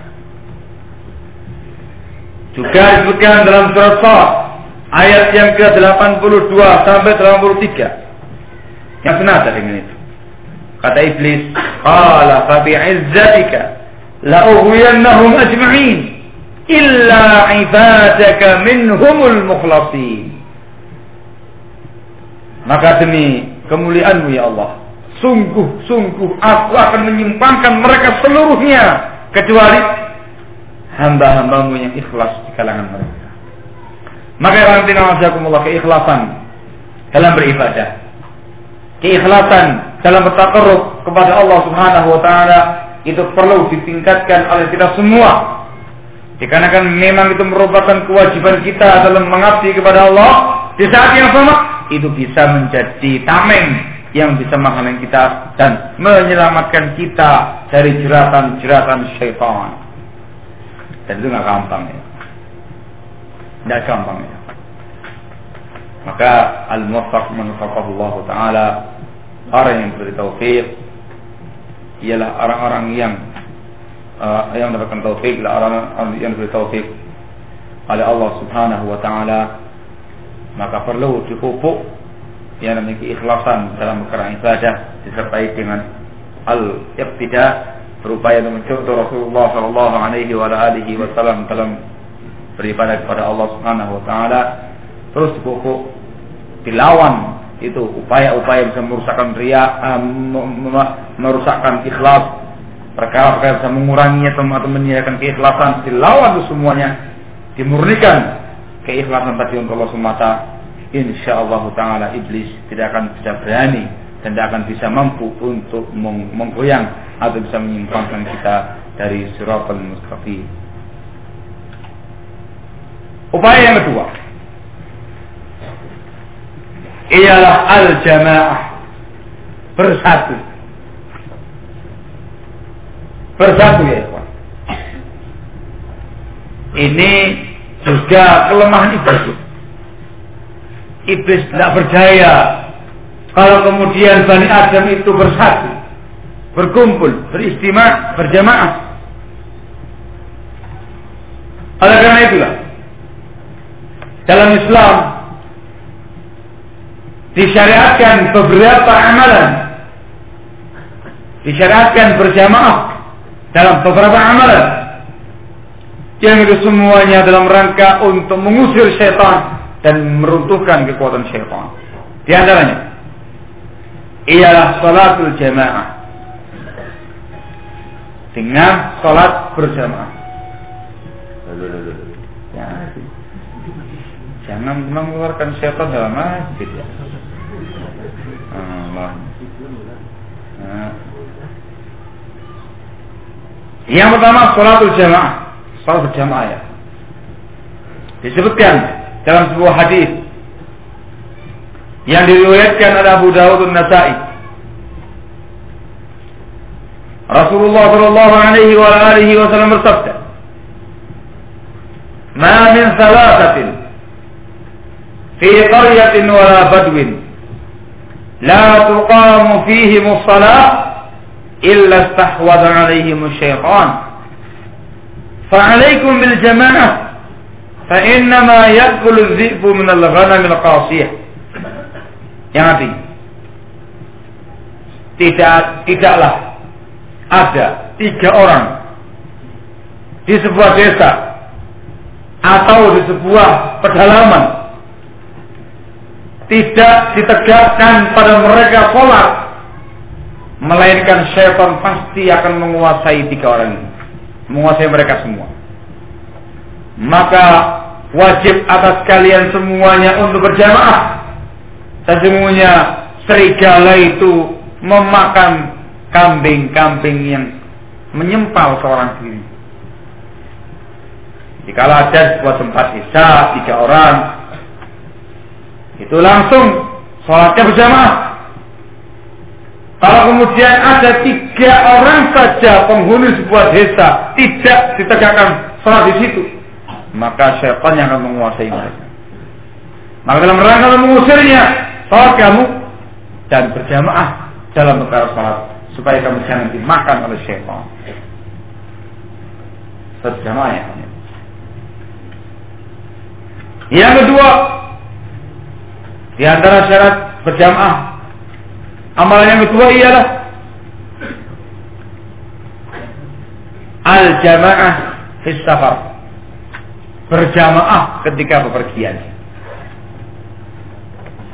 Juga disebutkan oleh Rasulullah SAW dalam sebuah hadisnya yang diriwayatkan Abu Dawud wa Ahmad dengan sanad yang hasan. Rasulullah Shallallahu Alaihi Wasallam menyatakan, "Ar-rakibu syaitanun, war-rakibani syaitanan, was-salasatu rabbun." satu orang yang safar sendirian itu syaitan. Dua orang yang safar itu juga dua syaitan. Kalau tiga yang bepergian berjamaah tiga orang, itulah yang namanya musafir yang sedang melaksanakan perjalanan. Dari mana ini? Menunjukkan Allah kalau safarnya berjamaah, rombongan mengusir yang namanya syaitan. Enggak parah-parah syaitannya. Kalau seorang diri, ada syaitan. Banyak gangguan syaitannya. Dua orang, ada syaitan. Wah, ini bagaimana nih Pak Ustaz ini? Kalau begitu, tohir hadisnya Ustaz, syaitan semua? Saya datang ke tempat ini sepeda motor sendirian loh Ustaz. Dari Solo sendirian Ustaz. Seorang diri. Setan saya Ustaz. Eh, ada lagi yang ngomong. Saya berboncengan cuma berdua Ustaz. Dengan teman saya ini. Saya takjub jadi. Dua-duanya siapa nih Ustaz? Hah? Itu bayarnya hati. Maknanya ya karena Allah. Yang saya lihat dalam silsilah al-ahadith as-sahihah karya al-Imam Al-Albani rahimahullah taala ketika beliau menjelaskan riwayat ini Pengertian ar-raqibu syaitan ay ar-raqibu asin. Seseorang yang safar sendirian itu dikatakan syaitan, maksudnya dia bermaksiat dengan itu. Dua orang juga demikian dikatakan masih bermaksiat dengan itu. Kalau tiga, tidak lagi dikatakan kemaksiatan. Tidak kemudian kamu itu dikatakan syaitan. Tidak tindakannya kemaksiatan. Yang bisa mendatangkan tipu daya syaitan. Setelah itu menerangkan bahwasanya larangan ini azakumullah nahyul irsyadi wa tanzih. Larangan dalam bentuk bimbingan saja. Dan larangan yang sampai tingkatan haram. Bimbingan saja. Jangan safar sendirian. Jangan safar dua orang. Minimal tiga. Gitu. Dari paham ya? Kemudian beliau menerangkan lagi. Ini saya sebutkan simpel saja. Beliau menerangkan lagi setelah itu dan ini nanti azakumullah kata beliau larangan seperti ini itu pada atau pada seorang yang safar seperti pada masa-masa dahulu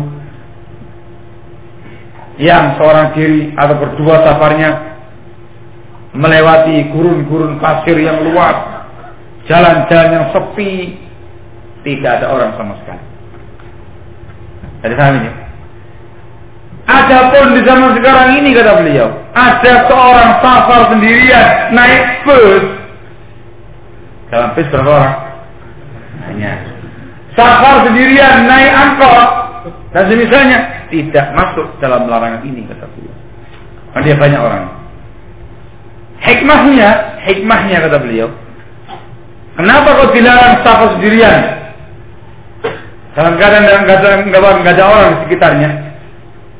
Ialah kalau misalkan dia mengalami suatu musibah, kecelakaan, jatuh, seram datang buas, serang perampok, nyamun dan misalnya dia seorang diri. Tidak ada yang tahu bagaimana nasibnya dia, raib atau tidak, tidak ada yang bisa membantu dia. Kalau misalkan dia mati, tidak ada yang ngurus jenazahnya, tidak ada yang memberitahukan kepada sanak familinya tentang keberadaan dia, dan sekian banyak hikmah yang lainnya dari larangan ini. Dari kami, ini keterangan dari beliau rahimahullah taala. Sehingga untuk zaman sekarang ini yang tidak masuk riwayat ini kalau anda safarnya bareng-bareng dengan kendaraan umum. Tapi kalau anda seorang diri, diri ya nih kawan, kemudian menuju ke tempat yang sepi, banyak orang begitu, jangan sendirian. Nah, tetap arrakibu syaitan. Anda ini syaitan. Nah, ini bermaksiat kepada Allah Subhanahu wa taala. Jadi paham insyaallah. Nah apalagi yang menuju wilayah sini oh, jalannya sepi itu Hah? ya, ya. saya tadi malam saya menuju ke arah sini jam setengah satu jam satu ini dari ya, arah kota menuju ke arah sini ini apa? Sini. Sini. Eh? Sini. Sini. Sini ini. Kanan kirinya sawah, sawah, sawah, nggak ada orang. Allah alam kalau pas sendirian menggunakan sepeda motor di situ, pakai mobil di situ, nah, ada sesuatu, nggak tahu Allah alam apa saya bantu atau ketika. Ya, sudah pasti. Hah? Aman dia bilang, insya Allah aman. Yang ada sekarang sepinya. Ada.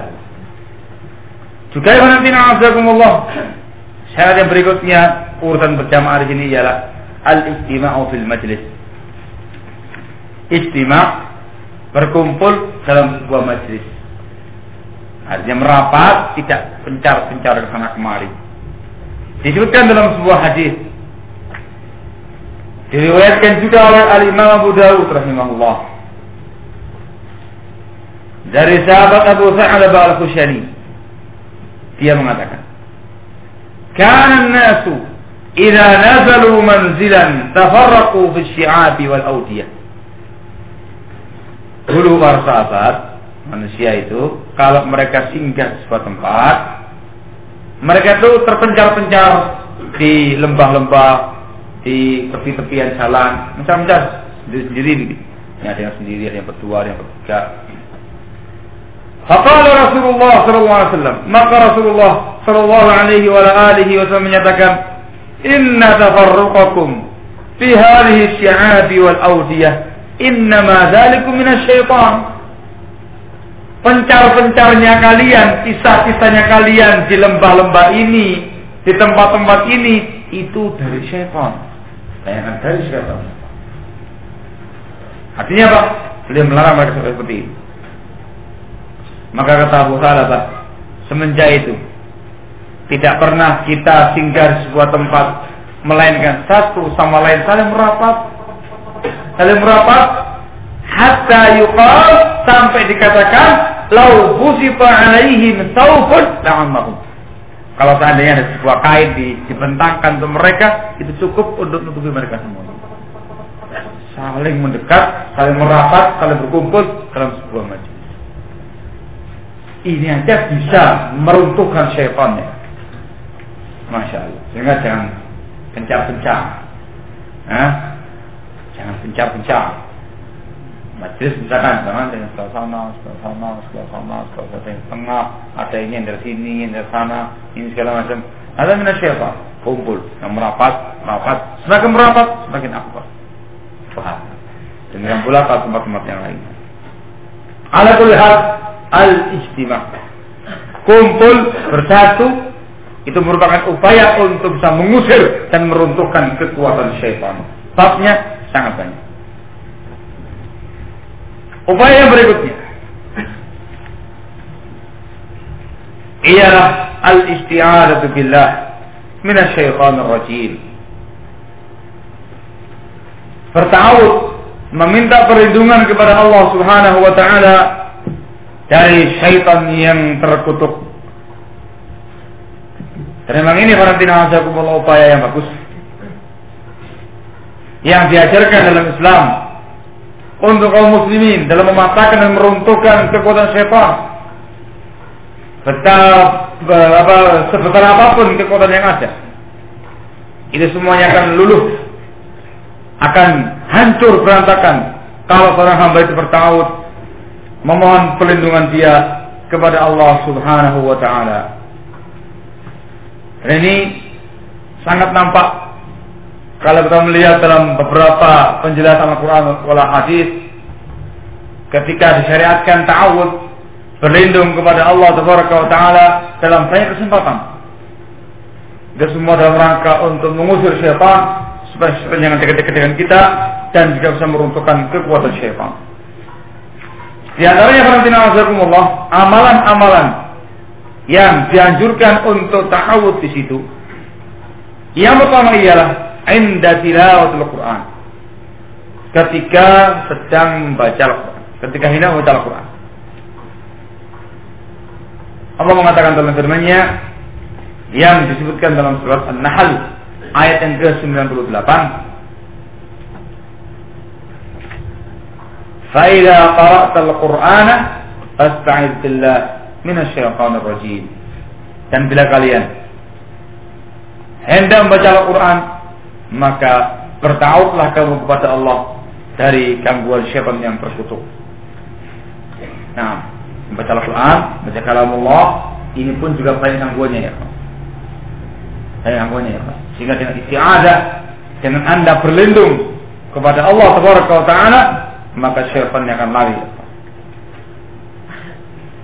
Dan ini e, perkara yang ma'ruf dan masyhur di kalangan kita semuanya terkhusus pada pembahasan tilawatul Quran.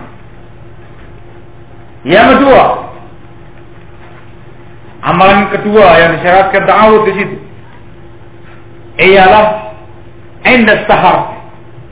Bertawud kepada Allah ketika di waktu-waktu sahur. Waktu mendekati subuh.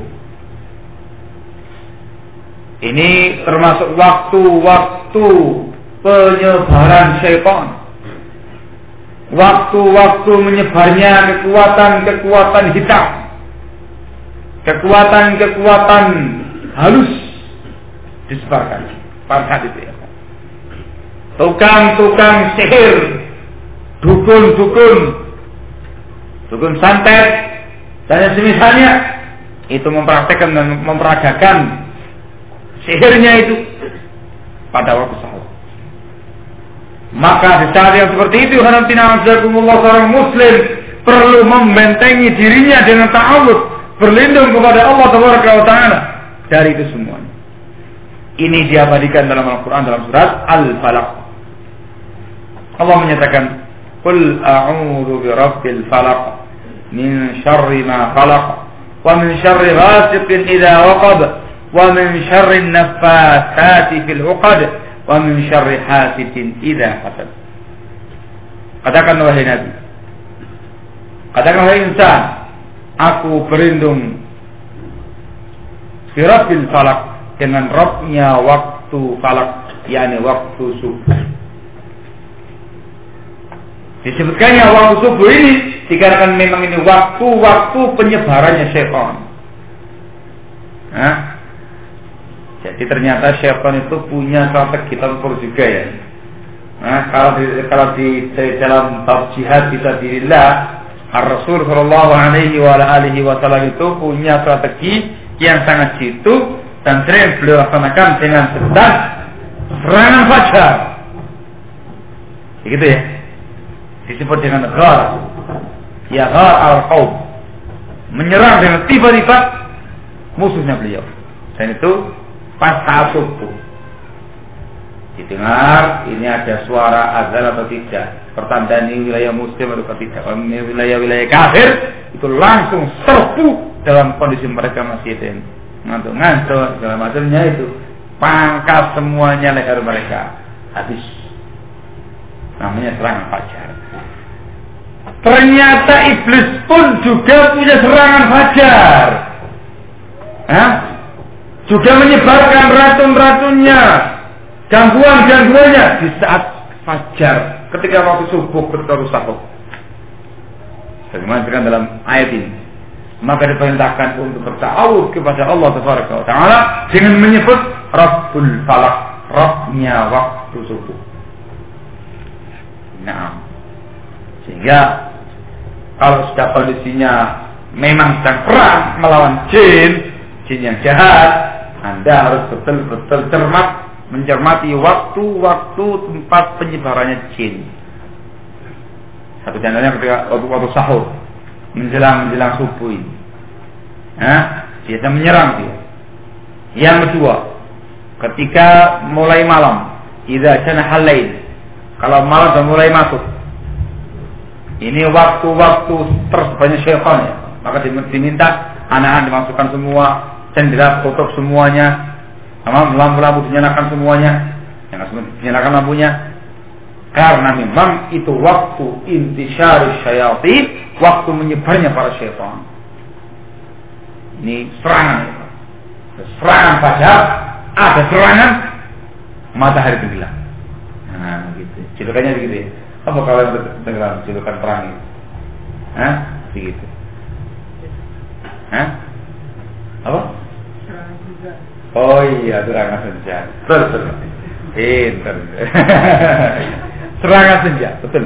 Serangan senja. Masya Allah. Atau mungkin serbuan senyap. Nah, gitu. Ini waktu-waktu syaitan ya. Maka kalau tidak mengerti ini waktu-waktu penyebarannya syaitan, waktu-waktu gangguannya mereka, maka kita bertawud pada waktu-waktu itu. Ketika menjelang subuh, ketika menjelang maghrib, maka di sini Allah dianjurkan untuk zikir pagi dan petang itu upaya untuk menamengi diri dari gangguan-gangguan syaitan tadi. Nah, ya kalau pas lagi perang, nah, dikasih tahu di para pasukan-pasukan Anda, nah, kalau pas pagi dan petang, banyak dikir.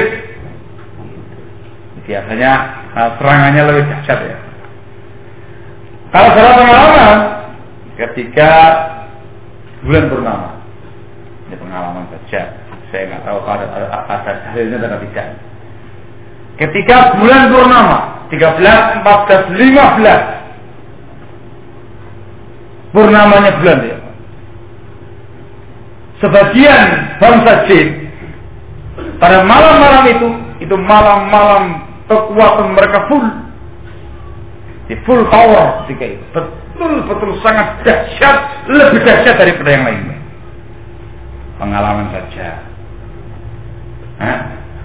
pengalaman bareng-bareng pengalaman saya berikan nah itu ketika apa namanya di bulan Purnama. Juga demikian. Jika almhim eh, yang namanya penjagaan terus diusahakan khususnya di saat, -saat ketika tengarai itu uh, waktu-waktu syaitan ada di sana. Kemudian ketika masuk masjid, juga amal berikutnya yang dianjurkan untuk bertawud. Ketika masuk masjid, untuk yang satu ini kita bawakan hadis yang juga diriwayatkan Abu Dawud dengan sanad yang sahih dari sahabat Abdullah bin Umar bin As radhiyallahu taala anhuma dari Nabi sallallahu alaihi wa alihi wasallam disebutkan bahwasanya beliau ketika masuk masjid beliau berdoa Billahil azim wa biwajhihil karim wa sultanihil qadim minasyaitonir rajim أعوذ بالله العظيم وبوجهه الكريم وسلطانه القديم من الشيطان الرجيم Aku berlindung kepada Allah yang Maha Agung dengan wajahnya yang Maha Mulia, dengan kekuasaannya yang terdahulu dari gangguan setan yang terlaknat. Kata Rasulullah SAW, "Faiza qulta dzalik." Kalau kamu membaca doa ini ketika masuk ke dalam masjid, kalau syaitan, syaitan mengatakan, hafidha minni sa'iral yaum. Orang ini dijaga, dipelihara dari gangguan saya, dari gangguan saya sepanjang hari. Artinya apa syaitan tidak bisa cawe-cawe dan mengganggu dia. Tahu ketika masuk ke dalam masjid. Juga ketika muncul was-was dalam salat. Was-was dalam salat. Ini ada syaitan yang namanya khinzib. Syaitan namanya khinzib atau khinzab. Kerjaan dia ini azakumullah ialah membuat was-was orang ketika salat sampai dia lupa salatnya bagaimana. Kata Rasulullah SAW ketika ditanya seorang ya Rasulullah, inna syaitana qa'ada baini wa baina salati wa qiraati yalbasuha alayya Wahai Rasulullah, syaitan menghalang-halangi saya dengan salat saya dan bacaan saya. Dia membuat saya samar, semeraut semua bacaan saya. Kata Rasul, Zaka syaitan yuqalu lahu khinzib. Itulah syaitan yang bernama khinzib atau khinzab. Faiza tadahu kalau kamu merasa diganggu sama khinzib ini tadi, fata'awwad billahi min. Hendaklah ta'awud kepada Allah dari dia. Kemudian kau apa namanya meludah di sebelah kiri kamu tiga kali meludah dengan tanpa liur. Tiga kali ada. Tahu juga merusakkan syaitan ini. Juga ketika marah. Di saat amarah yang luar biasa ini ini masuk syaitan ya. Di saat itu juga disyaratkan untuk tahu ya. sebutkan dalam sebuah hadis. Dari sahabat Sulaiman bin Surat dia mengisahkan saya pernah duduk bermajlis bersama Rasulullah SAW.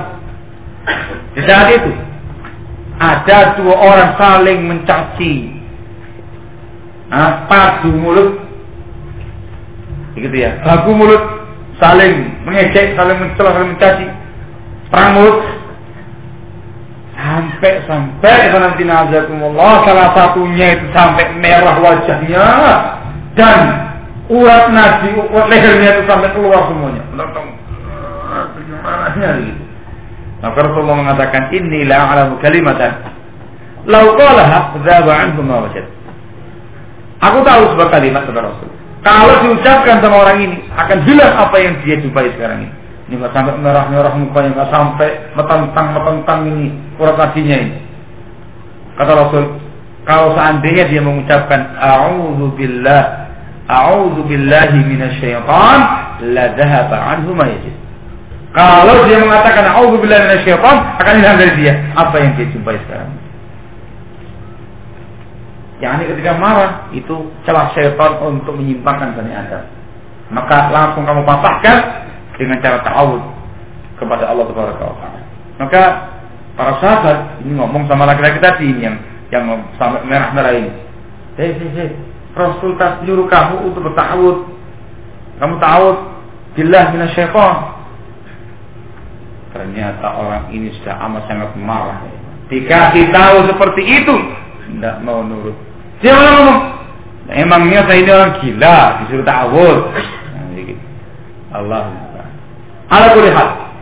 Ketika marah, juga disyaratkan ikhwanatina azakumullah untuk bertawud kepada Allah tabaraka wa ta'ala. Juga ketika melihat sesuatu yang nggak enak dalam mimpinya. Ini ketika mimpi buruk. Mimpi buruk juga demikian dianjurkan untuk bertawud kepada Allah Subhanahu wa taala. Disebutkan dalam sebuah hadis Rasulullah SAW bersabda, tafakun alaih dari Zakat Qatadah, Ar-ru'ya al-hasanah min Allah. Mimpi yang baik itu dari Allah. Ra'a ahadukum ma yuhibbu fala yuhaddits bihi illa man yuhibb. Kalau salah seorang di antara melihat bermimpi yang indah yang, yang, yang dia sukai, maka jangan dikisahkan kecuali kepada orang yang dia sukai sukai pula.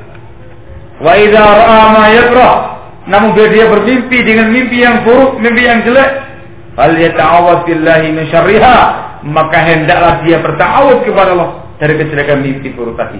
Wa min syarri syaitan dan dari kejahatan syaitan. Artinya apa?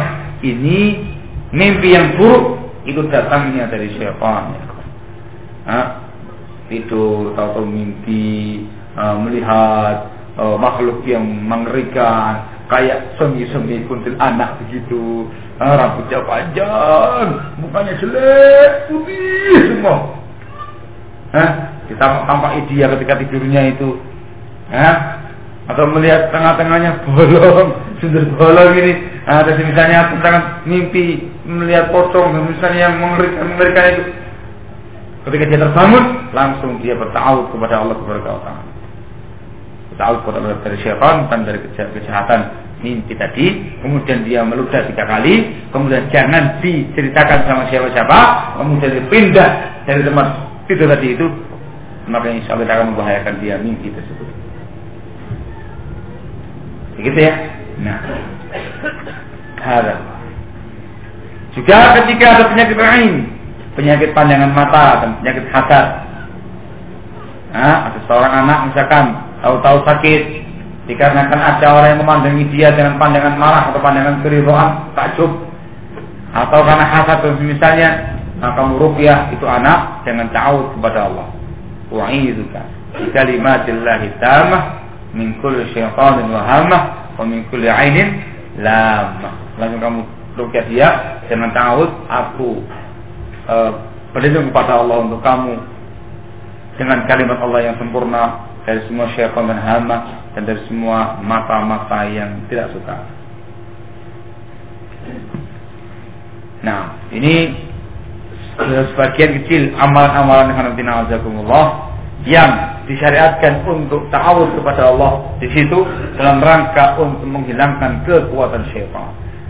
Bayangkan dengan ta'awud saja, a'udzu billahi minasyaitonir rajim, syaitan tidak berkutik harus tahu ya ya. Belum membaca yang lainnya. Belum membaca apa namanya ayat-ayat yang memang itu merupakan uh, uh, pelindung dari gangguan syaitan. Belum semua, baru tahu saja terkapar syaitannya itu. Nah kalau kita bacakan ayat kursi, nah, apa kata apa gosong syaitannya itu. Kalau kita bacakan al-ma'uwidatain, al-falaq wan nas wal ikhlas, apa kata apa garing syaitannya itu. Tambah lagi membaca al-fatihah, eh, Apakah tambah eh, riak-riak itu siapanya? Nah, kita kita gerujuk dia dengan Al-Baqarah. Al-Baqarah wa Ali Imran. Ya wes, betul-betul sengsara di setannya. Nah, kekuatan apa pun hangus, binasa, hancur berantakan dengan itu semuanya. Pas ta'awud dibawakan dalam sunnah tadi itu, setan menyingkir, takut dia. Baru tahu deh, baru tahu. Belum lagi yang lainnya. Allah Makanya dia takut, penakut ya. Hah? Penakut ya. Sehingga gampang sebenarnya meruntuhkan kekuatan syaitan itu. Gampang ya?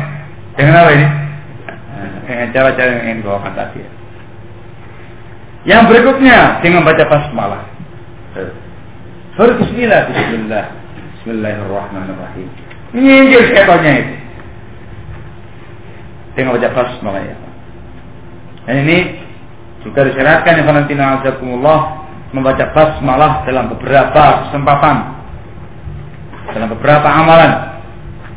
Yang pertama ketika makan dan ketika minum. Ini supaya syaitan jangan ikut-ikut makan dengan kamu, membaca basmalah. Bismillah ketika makan. Juga ketika kamu tergelincir, meleset jatuh atau kamu jatuh dari kendaraannya kamu baca bismillah. Bismillah. Disebutkan dalam sebuah hadis dari salah seorang sahabatnya Rasul SAW. Dia mengisahkan.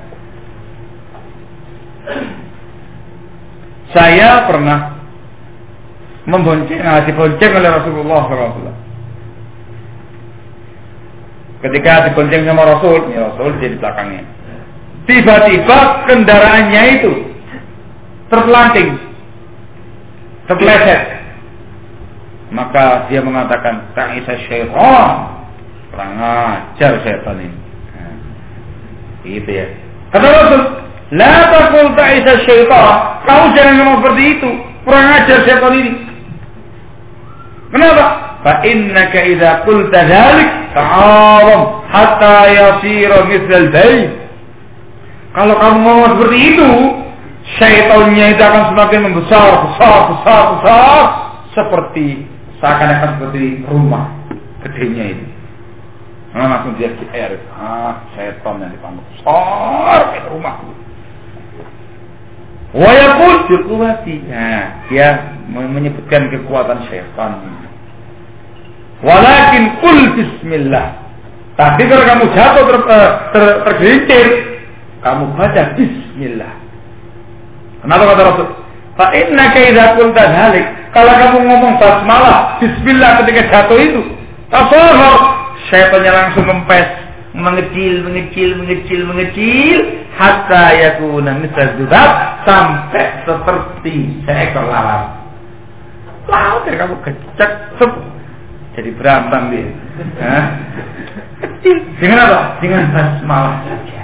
Bayang dengan menyebut nama Allah Taala, saya langsung ngempel sampai kayak seekor lalat. Tapi kalau kamunya kemudian uh, tidak menyebut Allah, menyebutnya syaitan ya gede dia, tambah gede dasi. Nah, nah, kalau kamu semakin takut sama syaitan, ya semakin gede pula badannya dia, semakin menjadi jati dia, semakin dibikin-bikin kamu. Dan kamu apa namanya menyebut nama Allah, basmalah, bertaut kepada Allah, maka kecengan setan itu. Juga ketika keluar rumah, juga dianjurkan untuk baca basmalah. Disebutkan dari hadisnya Anas bin Malik radhiyallahu taala anhu, Rasulullah sallallahu alaihi wa alihi wasallam bersabda, Barang siapa yang membaca ketika keluar rumah, Bismillah Bismillahi tawakkaltu ala Allah. La hawla wa la quwwata illa billah. Barang siapa yang teriak keluar rumah membaca doa Bismillah dengan nama Allah Saya bertawakal kepada Allah. La hawla wa la quwwata illa billah. Doa keluar rumah ya Pak. Yang wajah basmalah itu Yuqalu lahu. Maka dikatakan pada orang ini Budita Kamu tadi dikasih bimbingan. Waku kita Kamu telah dicukupi. Wawu kita Dan engkau telah dijaga dari gangguan siapa Wa syaitan maka syaitan pun minggir dari dia, enggak dekat-dekat sama dia.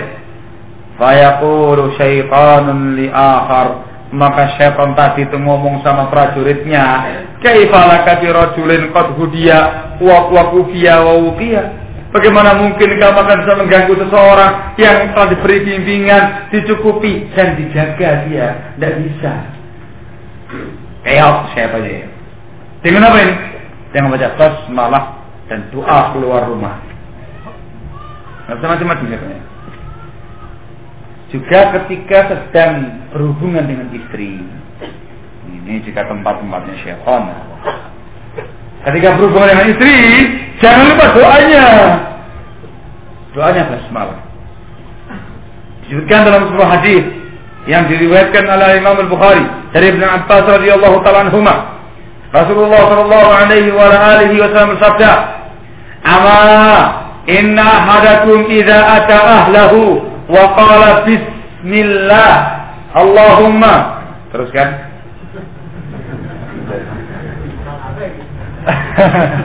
Siapa sih kamu mau? Ah, yang tadi ngomong apa? Apa tadi? Ah, sudah hafalan dia. Hah? Ayo yang hafalan. Loh. Terus? Terus? Loh, katanya hafal. Hafal kabeh. Ente hafal. Ya apa? Itu saja. Bismillah. Tadi kamu sudah. Nah, apa soalnya? Gitu ya. Apa sih? Banyak basmalah ya Pak. Bismillah. Jangan mau. Allahumma jalibna syaitan. Ya Allah, jauhkan kami dari syaitan. Wa jannibni syaitana ma razaqtana dan jauhkanlah syaitan dari apa yang engkau rezeki pada kami, di anak kami. Ada Rasulullah SAW kalau dia membaca doa itu, kemudian faruziqa dan jika rezeki anak, syaitan. Anak itu tidak akan bisa diganggu sama syaitan. Bismillah ya. Ayo. Ini baru bismillah, senjata ta'awud, senjata basmalah. Itu bisa merusakkan semua yang dimiliki sama syaitan. Tambah lagi, biar marem. Qiraatul Quran dengan membaca Al-Quranul Karim. Al-Quran secara umum azakumullah memang bisa mengusir yang namanya syaitan. Namun di sana ada beberapa surat dan beberapa ayat yang memang spesial untuk meruntuhkan dan menghancurkan kekuatan uh, syaitan. Bagaimanapun hebatnya setan ini, jin satu ini, kalau kamu bacakan beberapa surat dan ayat berikut ini, akan hancur berantakan. Nah, baca saja mungkin kerajaan mereka sudah hancur berantakan. Baru baca, belum dibawakan bodamnya itu. Nah, nah. di antara surat yang bisa menghancurkan kekuatan syaitan ialah Al-Baqarah. Al-Baqarah ya. Rasulullah bersabda, "La taj'alu buyutakum maqabira. Inna syaitana yanfiru min al-bait alladhi tuqra'u fihi suratul Baqarah." Janganlah kalian menjadikan rumah-rumah kalian seperti kuburan. Artinya tidak pernah dipakai untuk ibadah. Yang namanya kuburan bukan tempat ibadah. Jangan kamu jadikan rumah kamu seperti kuburan. Tidak pernah dipakai untuk ibadah. Sesungguhnya syaitan itu lari dari rumah yang dibacakan di situ surat Al-Baqarah. Kamu bacakan top lari sebenarnya lari. Disebutkan dalam ayat yang lainnya Al-Baqarah dan Ali Imran ini yang menghancurkan tukang-tukang sihir. Khadarnya syaitan. Hancur pada semuanya. Al-Baqarah wa Ali. Hah? Panjang, panjang. Mungkin kalau kamu e, merukyah seseorang, kamu baru ta'awud, baru basmalah, ini mungkin ada jin yang masih kuat. Ada yang kamu sudah bertawud, baru basmalah sudah kepanasan. Kapok-kapok. Ada itu kuat. Kamu bacakan Al-Fatihah, masih kuat. Kamu bacakan ayat kursi, masih kuat. Kamu bacakan nanti kelas, masih kuat. Kamu bacakan kelas, masih kuat. Ya, kalau kamu gelontor dia dengan Al-Baqarah dan Ali Imran, kelenger ya. Itu pura-pura aja kalau kamu nguruskan dia, kemudian dia apa itu bacaan kamu kuat kuat itu ngomong itu supaya kamu tuh berhenti. Sudah kamu tuh kapok, betul tidak demikian. Kuat-kuat tapi dalam kata dia tuh menahan betapa panasnya bacaan tadi. Ingat ya, setan dan jin itu memang akal bulus. Tipu dayanya banyak. Ini uh, pelajaran bagi mereka yang suka merukyah. Hah? Terus kadang ngomong itu kan? Ya, kalau kamu ngomong dia kan? Ngomong. Terus supaya kamu tuh kapok tadi. Ima dia ngomong seperti itu. Apa bacaan kamu? Eh, wah, wah. Tapi dalam kondisi beringis gitu kuatnya itu. Hah? Supaya kamu kuat juga nih. Semua dibaca. Al-Baqarah mau masih kuat-kuat juga. Al-Baqarah selesai. Ali masuk, masih kuat-kuat juga. Teruskan, teruskan saja. Nah, ya Tuhan, kayak apa kuatannya jin ini? Bacaan terus Al-Baqarah, Teh Ali Imran terus, terus sampai. Insya Allah nggak temen hatam Al-Quran. Ngeblak ya. Eh, dan itu ya kan tergantung orangnya masing-masing. Nah, ini pengertian yang, yang, yang mau adalah uh, orang yang merupiah tadi. Memang semakin dia ikhlas dalam membaca membaca Al-Qur'annya, kemudian semakin dia tadabbur, menghayati apa yang dia baca, dan apa namanya orang yang dirupiah itu betul-betul tawakalnya tinggi kepada Allah Subhanahu wa taala meminta penyembuhannya dari Allah Subhanahu wa taala itu obatnya ketemu plot ya. Itu tuh yang yang hancur bukan hanya uh, jin yang di dalamnya saja. Tapi kekuatan-kekuatan yang lainnya akan hancur berantakan. kalau orangnya baca yang cengenges begitu ya gitu, yo ini sama jinnya. Ya. Allah. Ini apa Juga ayat kursi. Ayat kursi. Bagaimana kisahnya? Abu Hurairah radhiyallahu taala ketika menangkap menangkap setan ini. Masih ingat ya? Tahu kisahnya ya? Tahu kisahnya enggak? Berapa nggak tahu? Ya sudah. Disebutkan dalam sebagian riwayat bahwasanya Abu Hurairah ditunjuk oleh Rasul untuk menjaga gudang zakat. Malam-malam. Dan ronda malam tahu-tahu ada kelebatan orang masuk maling mau masuk dan mencuri uh, uh, zakat uh, ada ada zakat sudah tangkap sama Abu Hurairah. Hah, aku akan angkat kamu ke Rasul akan saya laporkan sama Rasulullah. Oh jangan jangan, saya jangan dilakukan sama Rasul. Lepaskan saya, saya orang yang foto, saya orang begini begini begini begini. Gak tega. Saya kata dia, dilepaskan. Awas, kalau kamu mengulangi lagi, tangkap lagi. Keesokan harinya, aku tanya, ya Abu Hurairah, nah fa'ala sahibukal barihah. Oh ya Abu apa yang dilakukan sama bolo kamu tadi malam? Teman kamu itu. Iya ya Rasulullah. Dia lalunya mau mencuri itu saya tangkap mau tak laporkan sama uh, Rasul ini. Dia melas-melas kasihan kali punya muka begini begini. Dan saya ancam jangan baik lagi. Hah? Dia akan baik lagi ya. Dia dusta sama kamu, dia akan baik lagi. Jangan begitu.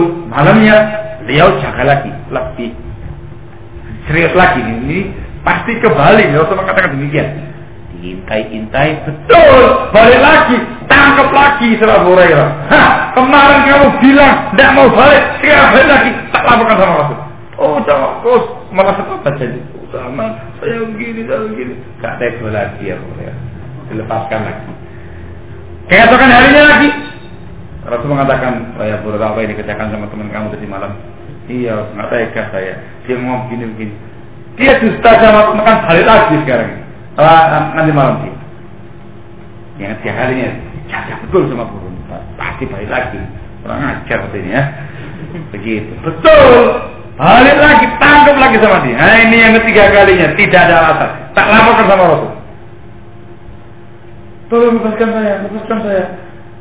Lepaskan saya. Kamu akan saya ajari e, sebuah ayat, kalau kamu baca, kamu tidak akan diganggu oleh siapa Apa itu? Diajari ayat kursi. Kalau kamu baca sebelum ayat kursi, maka kau akan mendapatkan penjagaan dari Allah dari syaitan sepanjang malam sampai ke pagi. Gitu, dilepaskan sama Allah. Keesokan paginya, Rasul tanya lagi. Saya katakan sama beliau, saya tangkap dan saya lepaskan dia mengajar saya begini begini begini ya Rasulullah. Kata beliau, sadaqaka wa huwa kadhub. Dia betul dalam hal ucapan dia tadi. Memang ayat kursi, nah demikian apa namanya kegunaannya dan dia pendusta. Agar ayat kursi bisa apa namanya menghalangi orang eh, bisa menjaga seorang dari dari yang namanya gangguan-gangguan syaitan. Juga al-ma'uwidatan al-falaq ya wan nas.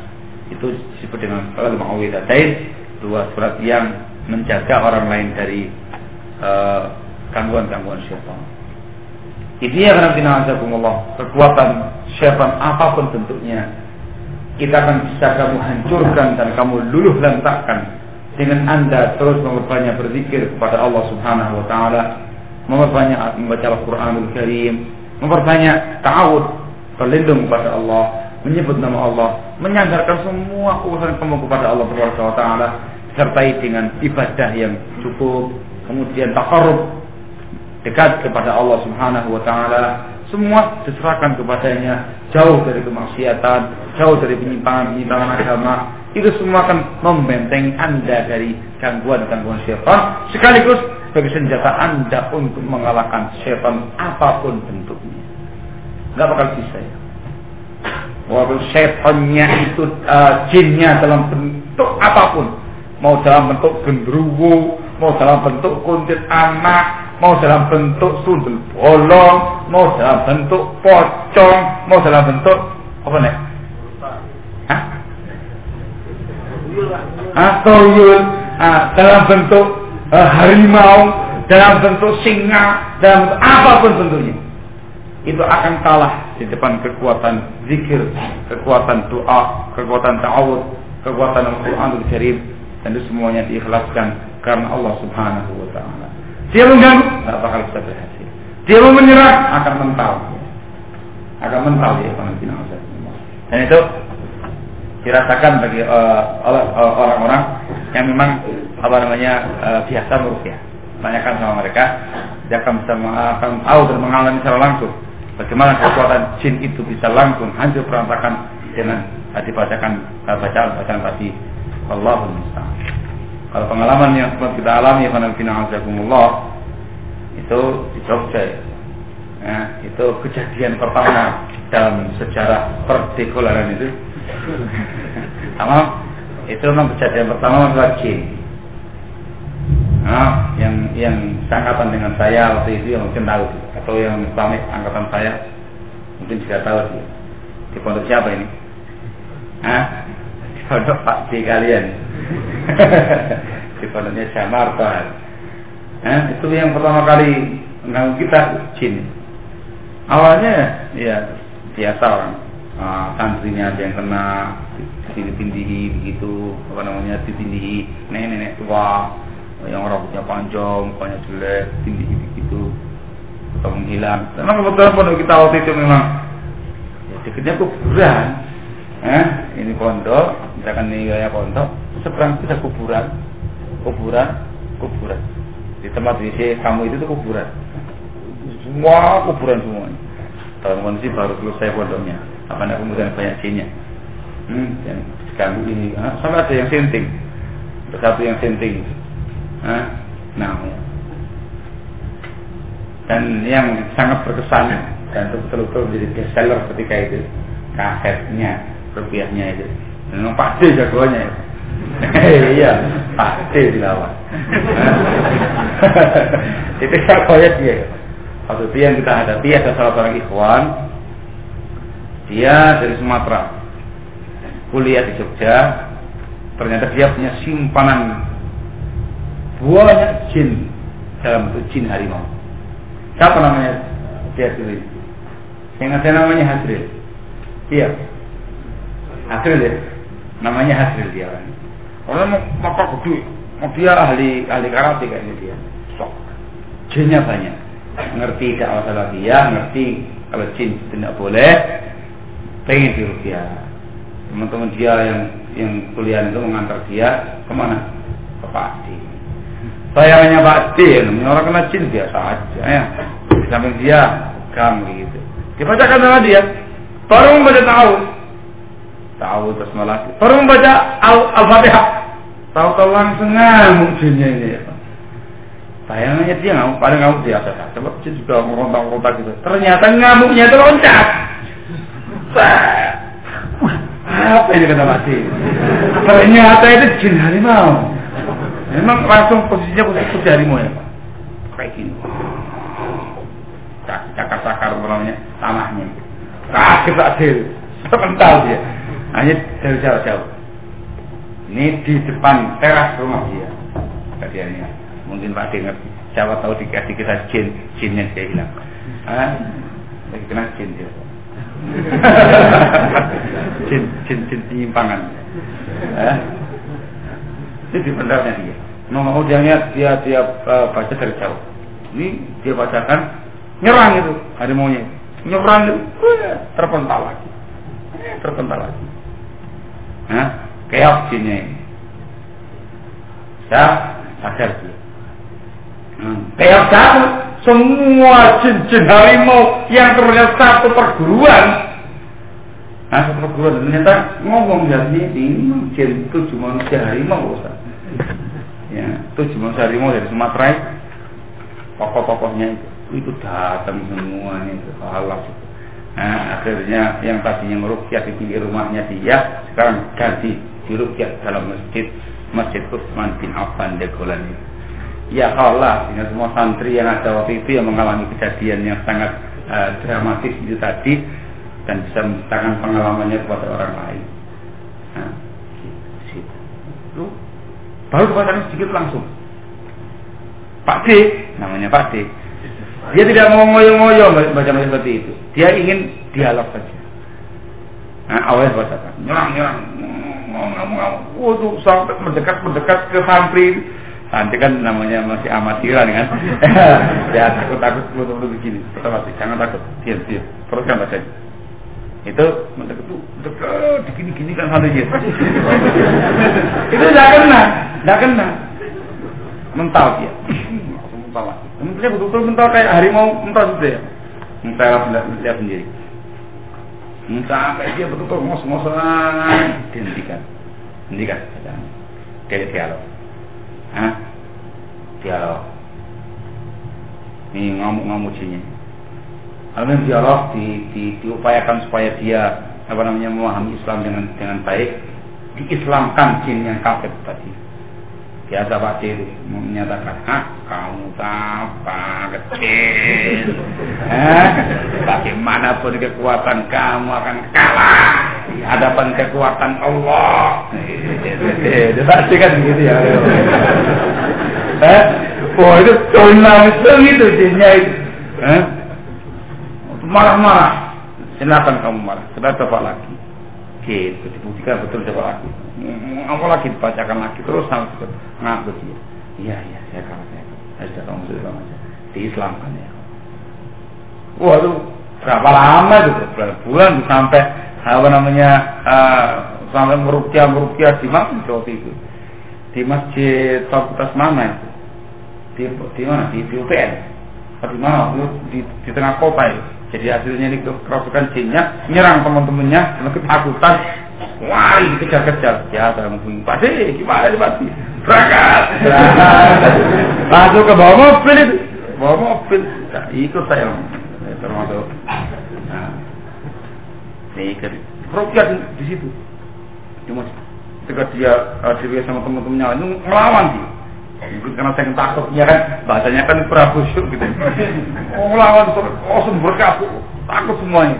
Datang masukannya Pak D langsung blokade di, di, di blokade begitu langsung rep, tutup begini baca oh, ngamuk-ngamuk itu ternyata yang masuk ini termasuk apa namanya apa bahasa Sumateranya itu ya, termasuk yang dihormati sama hasil ini datuk datuk itu terkait datuknya dia yang sangat menyayangi hasil tadi datuknya itu oh, sampai dibacakan ngamuk-ngamuk itu nerekam ya ada ikhwan Ikan orang-orang kota bukan santri. Itu sampai ke pelatih juga kerat kali. Oh takutnya luar biasa dia. Lari kejar lagi sampai uh, eh, tembok itu di di, di pepet itu. Oh dibacakan, oh sampai betul-betul uh, keok kau kemudian diupayakan di Islam dan masuk Islam dengan eh, saat-saat detik terakhir yang sudah uh, sampai selesai mengucapkan dua kalimat syahadat mati sampai nangis itu hasilnya mana saya kan melihat sendiri jinnya itu datuknya dia telah mati walaupun dia masih oh itulah amal problem kasus uh, masalah uh, perjinan uh, harimau tadi itu oh, uh, intinya nanti apa pun bentuknya yang namanya uh, kekuatan jin itu semua akan runtuh akan binasa dengan yang dibawakan tadi dengan zikir kepada Allah, dengan basmalah, dengan ta'awud, dengan baca Al-Quran, dengan keikhlasan kita mendekat diri kepada Allah, dengan banyak ibadah kepada Allah Subhanahu Wa Taala. Wah, kemudian kita harus mengetahui tempat-tempat baiknya jin di situ, tempat-tempat uh, apa namanya membuat jin bisa menyerang kita, langkah-langkah, trik, uh, trik, trik jin semuanya dihindari dan kita berupaya untuk menjalankan uh, apa yang diinginkan oleh kita semua, kepada kita semua dalam Islam ini untuk menembus suratul mustaqim sampai akhir ayat itu. Agar ya, sehingga semuanya sangat gampang yang namanya meruntuhkan, menaklukkan dan mematahkan kekuatan jin karena memang lemah. Allah mengatakan dalam firman-Nya, "Inna kaida syaitani kana dha'ifa." Sesungguhnya tipu dari syaitan lemah, kecengan, banyak. Tidak ada apa-apanya itu bagi mereka yang betul sangat dekat kepada Allah Taala yang dinasihatkan untuk kita semua. Yang paling pertama, takutlah hanya kepada Allah Subhanahu wa taala semata. Jangan takut kepada siapa pun, para jin mana pun dan tawakallah kamu semuanya kepada Allah Subhanahu wa taala. Serahkan segala urusan kamu kepada Allah Subhanahu wa taala dan banyak zikir, banyak baca Al-Qur'an, banyak ta'awud, banyak baca Al-Qur'an dan yang dibawakan tadi itu insyaallah itu semuanya akan apa namanya hilang dengan sendirinya. Juga untuk para fatakwat Hah? yang barusan mengalami uh, kejadian yang cukup menegangkan tadi. Nah, sebagai demikian, itu sebagai pelajaran, sebagai ibrah bagi mereka semua, dari bagi yang lainnya, bahwasanya saat-saat lengah, saat-saat lupa, saat-saat itu semuanya betul betul dimanfaatkan oleh syaitan untuk merusakkan mereka. Sehingga terus kalian berzikir kepada Allah, terus kalian bertawud, membaca Al-Quran, banyak melakukan ibadah kepada Allah Subhanahu wa taala. Mudah-mudahan itu semuanya bisa berakhir dengan sebaik-baiknya. Ada dan juga diingatkan untuk para para wanita kondisi mereka di saat mereka sedang datang bulan itu kondisi-kondisi lemahnya seorang wanita yang sangat gampang untuk kemudian dimasuki oleh yang seperti ini maka saat seperti itu banyak dia zikir. Tamam, makanya dia bertahu kepada Allah zikir dan terus dia baca. Tamam pun ada larangan. Walaupun bagi perempuan sedang haid. Walaupun dia nggak sholat. Banyak berzikirnya. Kemudian apa namanya uh, tameng-tameng yang biasa dia baca terus dia baca. Lebih giat dia baca. Kemudian terus mendengarkan murotal mendengarkan apa namanya Al-Quran. Dibentengi dirinya dan sekitarnya dia dari itu semua. Supaya jangan lagi oleh makhluk-makhluk yang seperti ini maafum insya Allah ya? Nah Allah Ta'ala alam waktunya jam 12 kurang 10 menit. Artinya adan sudah hampir dekat. Begitu ya? Dengar adan saya dengar jam 12 ini. Hah? malah sudah masuk ini Jawab pertanyaan apa? Hmm? Dijawab pertanyaan apa bisa? Hah? Nanti panjang kalau jawab lagi. Apa jawab uh, pertanyaannya saya silakan sama Pak Muhsin aja. Nanti yang menerangkan lebih lanjut masalah ini. Ini sekalian beliau, beliau menjawab pertanyaannya agar tentunya beliau lebih mumpuni dalam bidang-bidang yang satu. Nah, nah, insya Allah ini untuk memastikan sama beliau, beliau teruskan insya Allah pada yang kedua. Dan sekaligus beliau bisa pertanyaannya insya Allah. Itu pertanyaannya itu ilmu dan pengalaman. Nah itu ahlinya dalam ini sehingga lebih marem sehingga untuk saya saya cukup sekian saja. Dengan keterangan ringkas yang saya bawakan tadi. Intinya kita harus terus ekstra hati-hati. Dan kita harus tahu pertempuran terus akan berjalan sampai akhir hayat sampai yang kiamat mudah-mudahan bermanfaat dan ada kata-kata yang kurang. Nanti mohon maaf yang sebesar-besarnya. Wa akhirul kalam. Subhanaka wa bihamdika asyhadu an la ilaha illa anta. Astaghfiruka wa atubu ilaik